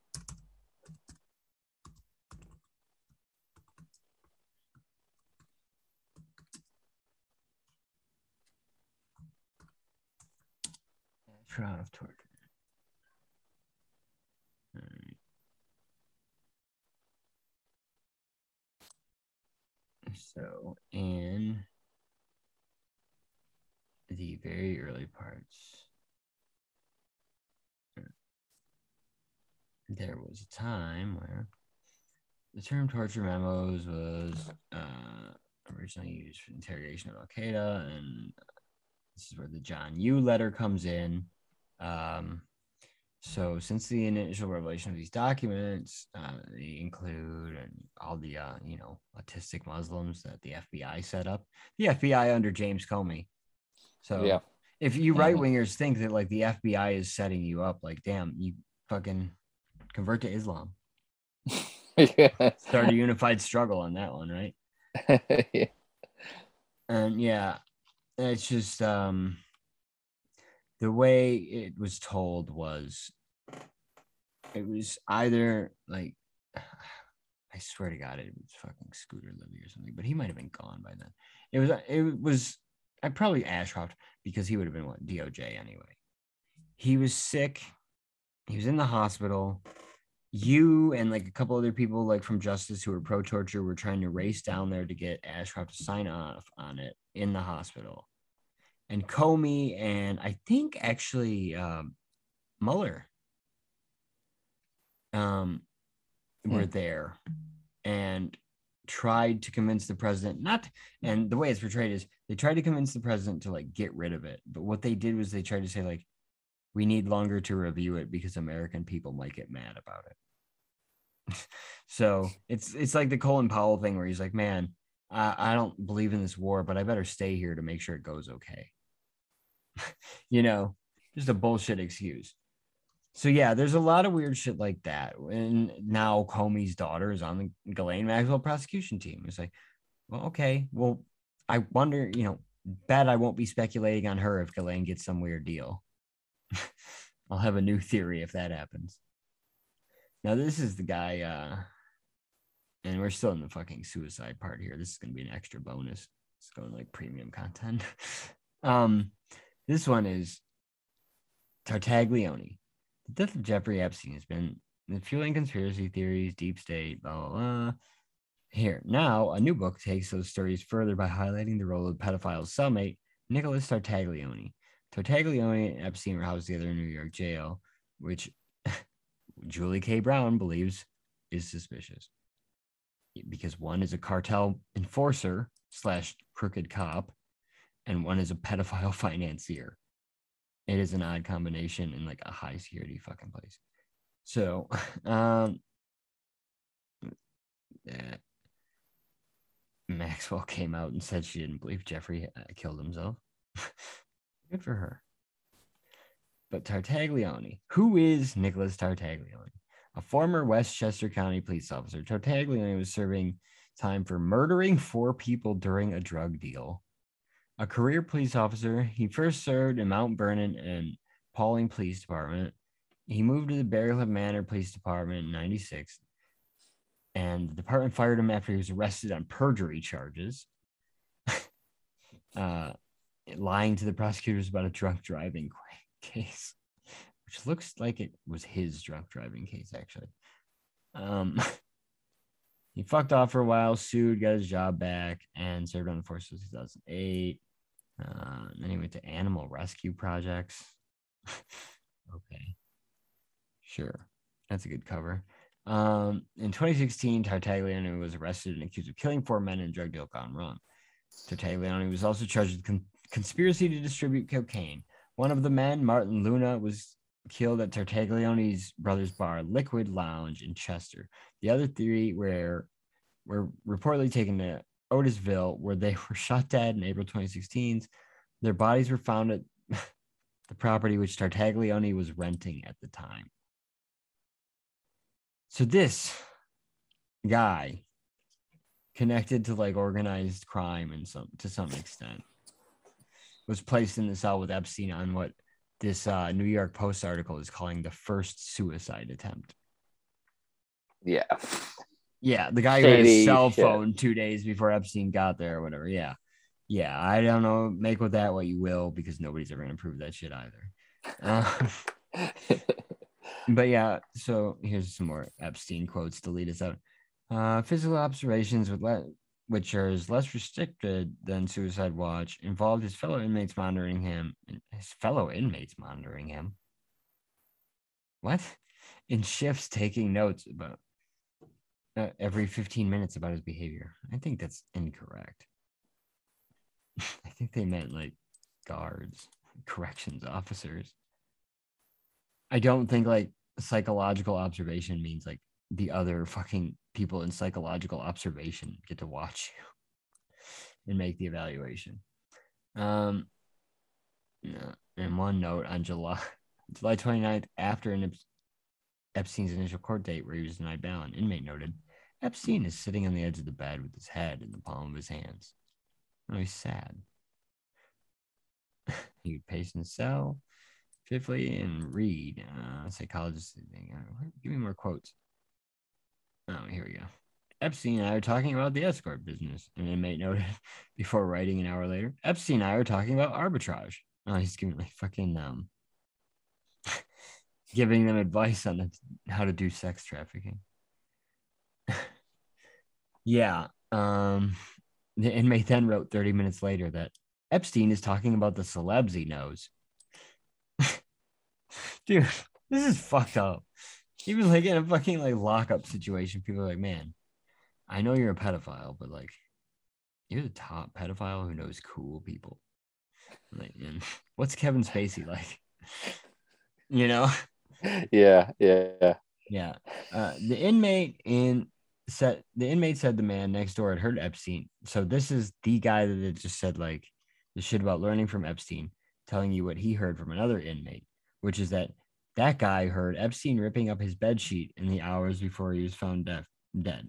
Jeffrey Epstein definitely killed himself, the inmate recalled the man telling him. Any conspiracies to the contrary are ridiculous. Well, that's very well stated for a fucking guy in a federal lockup. in very legal language, motherfucker. That's the end of it there. But man, wow. That I love being alive. My name is Jeffrey Epstein, and I would never hang myself with sheets from my bedpost. But good. That's great that it worked out. And this has been a pilled episode, but I think we kept it pretty reasonable, man. You know? Yeah, yeah. We got a lot a- of material in here. It's like Uh, yeah, I rambled there, but me I too. I, ha- yeah, we ha- I haven't really addressed this case, and at the same time, I don't want to to some extent because Right. conspiracy theories around it are so rampant. You know, like I said, the flight logs, you can put anybody on them. I could go make a list that says Dan Bongino's on. Fuck, who cares, you know? Yeah. But another aspect is we'll never know the truth about it all, obviously. Mhm. You know, and there will never be an, a satisfying answer. I'm sorry. There wasn't going to be a satisfying answer if Epstein lived. You know? Yeah. we would never know the full extent and it, it's hard to like cover this trial because you and especially like the shit i'm saying here if i go any farther i end up in fucking cuckoo land with these motherfuckers you know? And the last thing i want is you guys you know latching on to whatever the fuck i'm saying because no it's not for you. You're stupid. Uh they're all pedophiles period. That's my policy. And if you don't like it and you think one of your politicians isn't a pedophile or some type of sicko you're wrong. And i got no time for you. So we're not friends. But yeah i just think that it's like yeah the fucking fact is it's is it sucks especially with like qanon and shit that the right has not only like taken over advocacy on this case but also completely fucked it by like lying so much yeah. you know, putting Chrissy Teigen on the plane when she would have been like six years old. And that was insane. Yeah. Yeah, Yeah. like she didn't even live in Florida. She was nowhere. No, what? Yeah. She would have been a child, moron. I'm like, yeah, I get that that applies to some of fucking Epstein's victims, but you know, she was like younger than that. She was nowhere near fucking Lolita Island. She was not on fucking Little St. James Island, also sexually abusing younger kids, like three year olds. You know, you're fucking stupid. so yeah, it's it's also convoluted, and this is all a theory. And you know what? I'm sure there's somebody out there making this theory in a more coherent but frighteningly more anti-Semitic way. And, Yeah. Uh, you know what? Hey, there's an audience for that one too. So if you didn't like this one, go find that guy. I guess I'm sure he's there. Please yeah. don't find the anti-Semitic theory guy. Yeah, probably not, but yeah. I mean, they are out there. It doesn't matter because well, it's fucked up because no matter where you look for information, the fucking garbage bleeds through. You know, oh yeah, yeah. like we talked earlier today personally about how uh, there's this story going around that the parents in the Oxford shooting were like they're being chastised. You know, they're being fucking martyred because like they wrote a letter to Trump in 2016. Mhm. Like, This shows that these person like they're fucking weird and delusional and like insane. There's no like deep fucking analysis to make of this. Epstein there is, but you're doing it like when you go too deep and when you add too many details, it's like you're lost here, man. You know, like you've lost the thread and you've added so many details from like so many different places. It's like it's now leaking into like mainstream coverage to the point where people are making mistakes you know Right. and it's it's a Mm. shame to see and hopefully maybe we can come back to this after the trial and see what the fuck Mm. is shaken out but that will be the next time we come back to it so i hope everybody enjoyed this um make sure to follow us on facebook instagram uh, the twitter has been more active. And if you're liking the content some of this episode will be going up as a bonus on patreon. And guess what? You don't have to pay really shit to get all the bonus content. And i will be uploading more so be prepared for me to start paywalling shit because uh nathan and i here are running a new series in the near future probably. Um and we're actually looking for people. If you want to email the show uh, we are looking for local activists or academics in areas similar areas similar to mine and nathan's in ways where you know, we'll take a minute to talk about this project. Honestly, might as well get it out there, right? Um, we want to do sort of local history and local economics from the age of, you know, say globalization, ripping the industry or, you know, the main industry like agriculture in Nathan's case or manufacturing in mine, ripping that out. What has replaced it? What state is your state in at this point or your region, you know, your metro area? And how is the new neoliberal like how far is the new neoliberal creep come into making you know these new technocrat cities under like the boring kind of democrats so i look forward to that and nathan and i are going to start off with each other when we're ready to do uh where you want to go first oklahoma uh we'll see i guess we could start yeah, with we'll Oklahoma.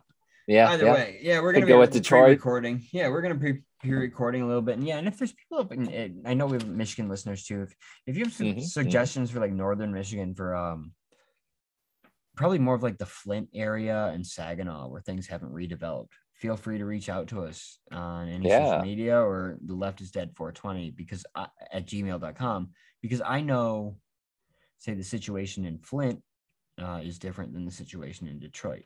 I'm near Pontiac, where the situation is much more probably similar to Flint as far as economically, but closer to Detroit as far as like the amount of business that is still around there and the engagement in politics to some extent. So it'd be interesting to hear from some of you people up north. I don't want to hear from any of you like weird French people in the UP. Sorry, but uh, you don't have any cities. I don't care. Um, but yeah, look forward to that because I, I don't know. Nathan, I got a lot to say. I like having, I like doing this shit with you, man. We always have a good conversation, you know.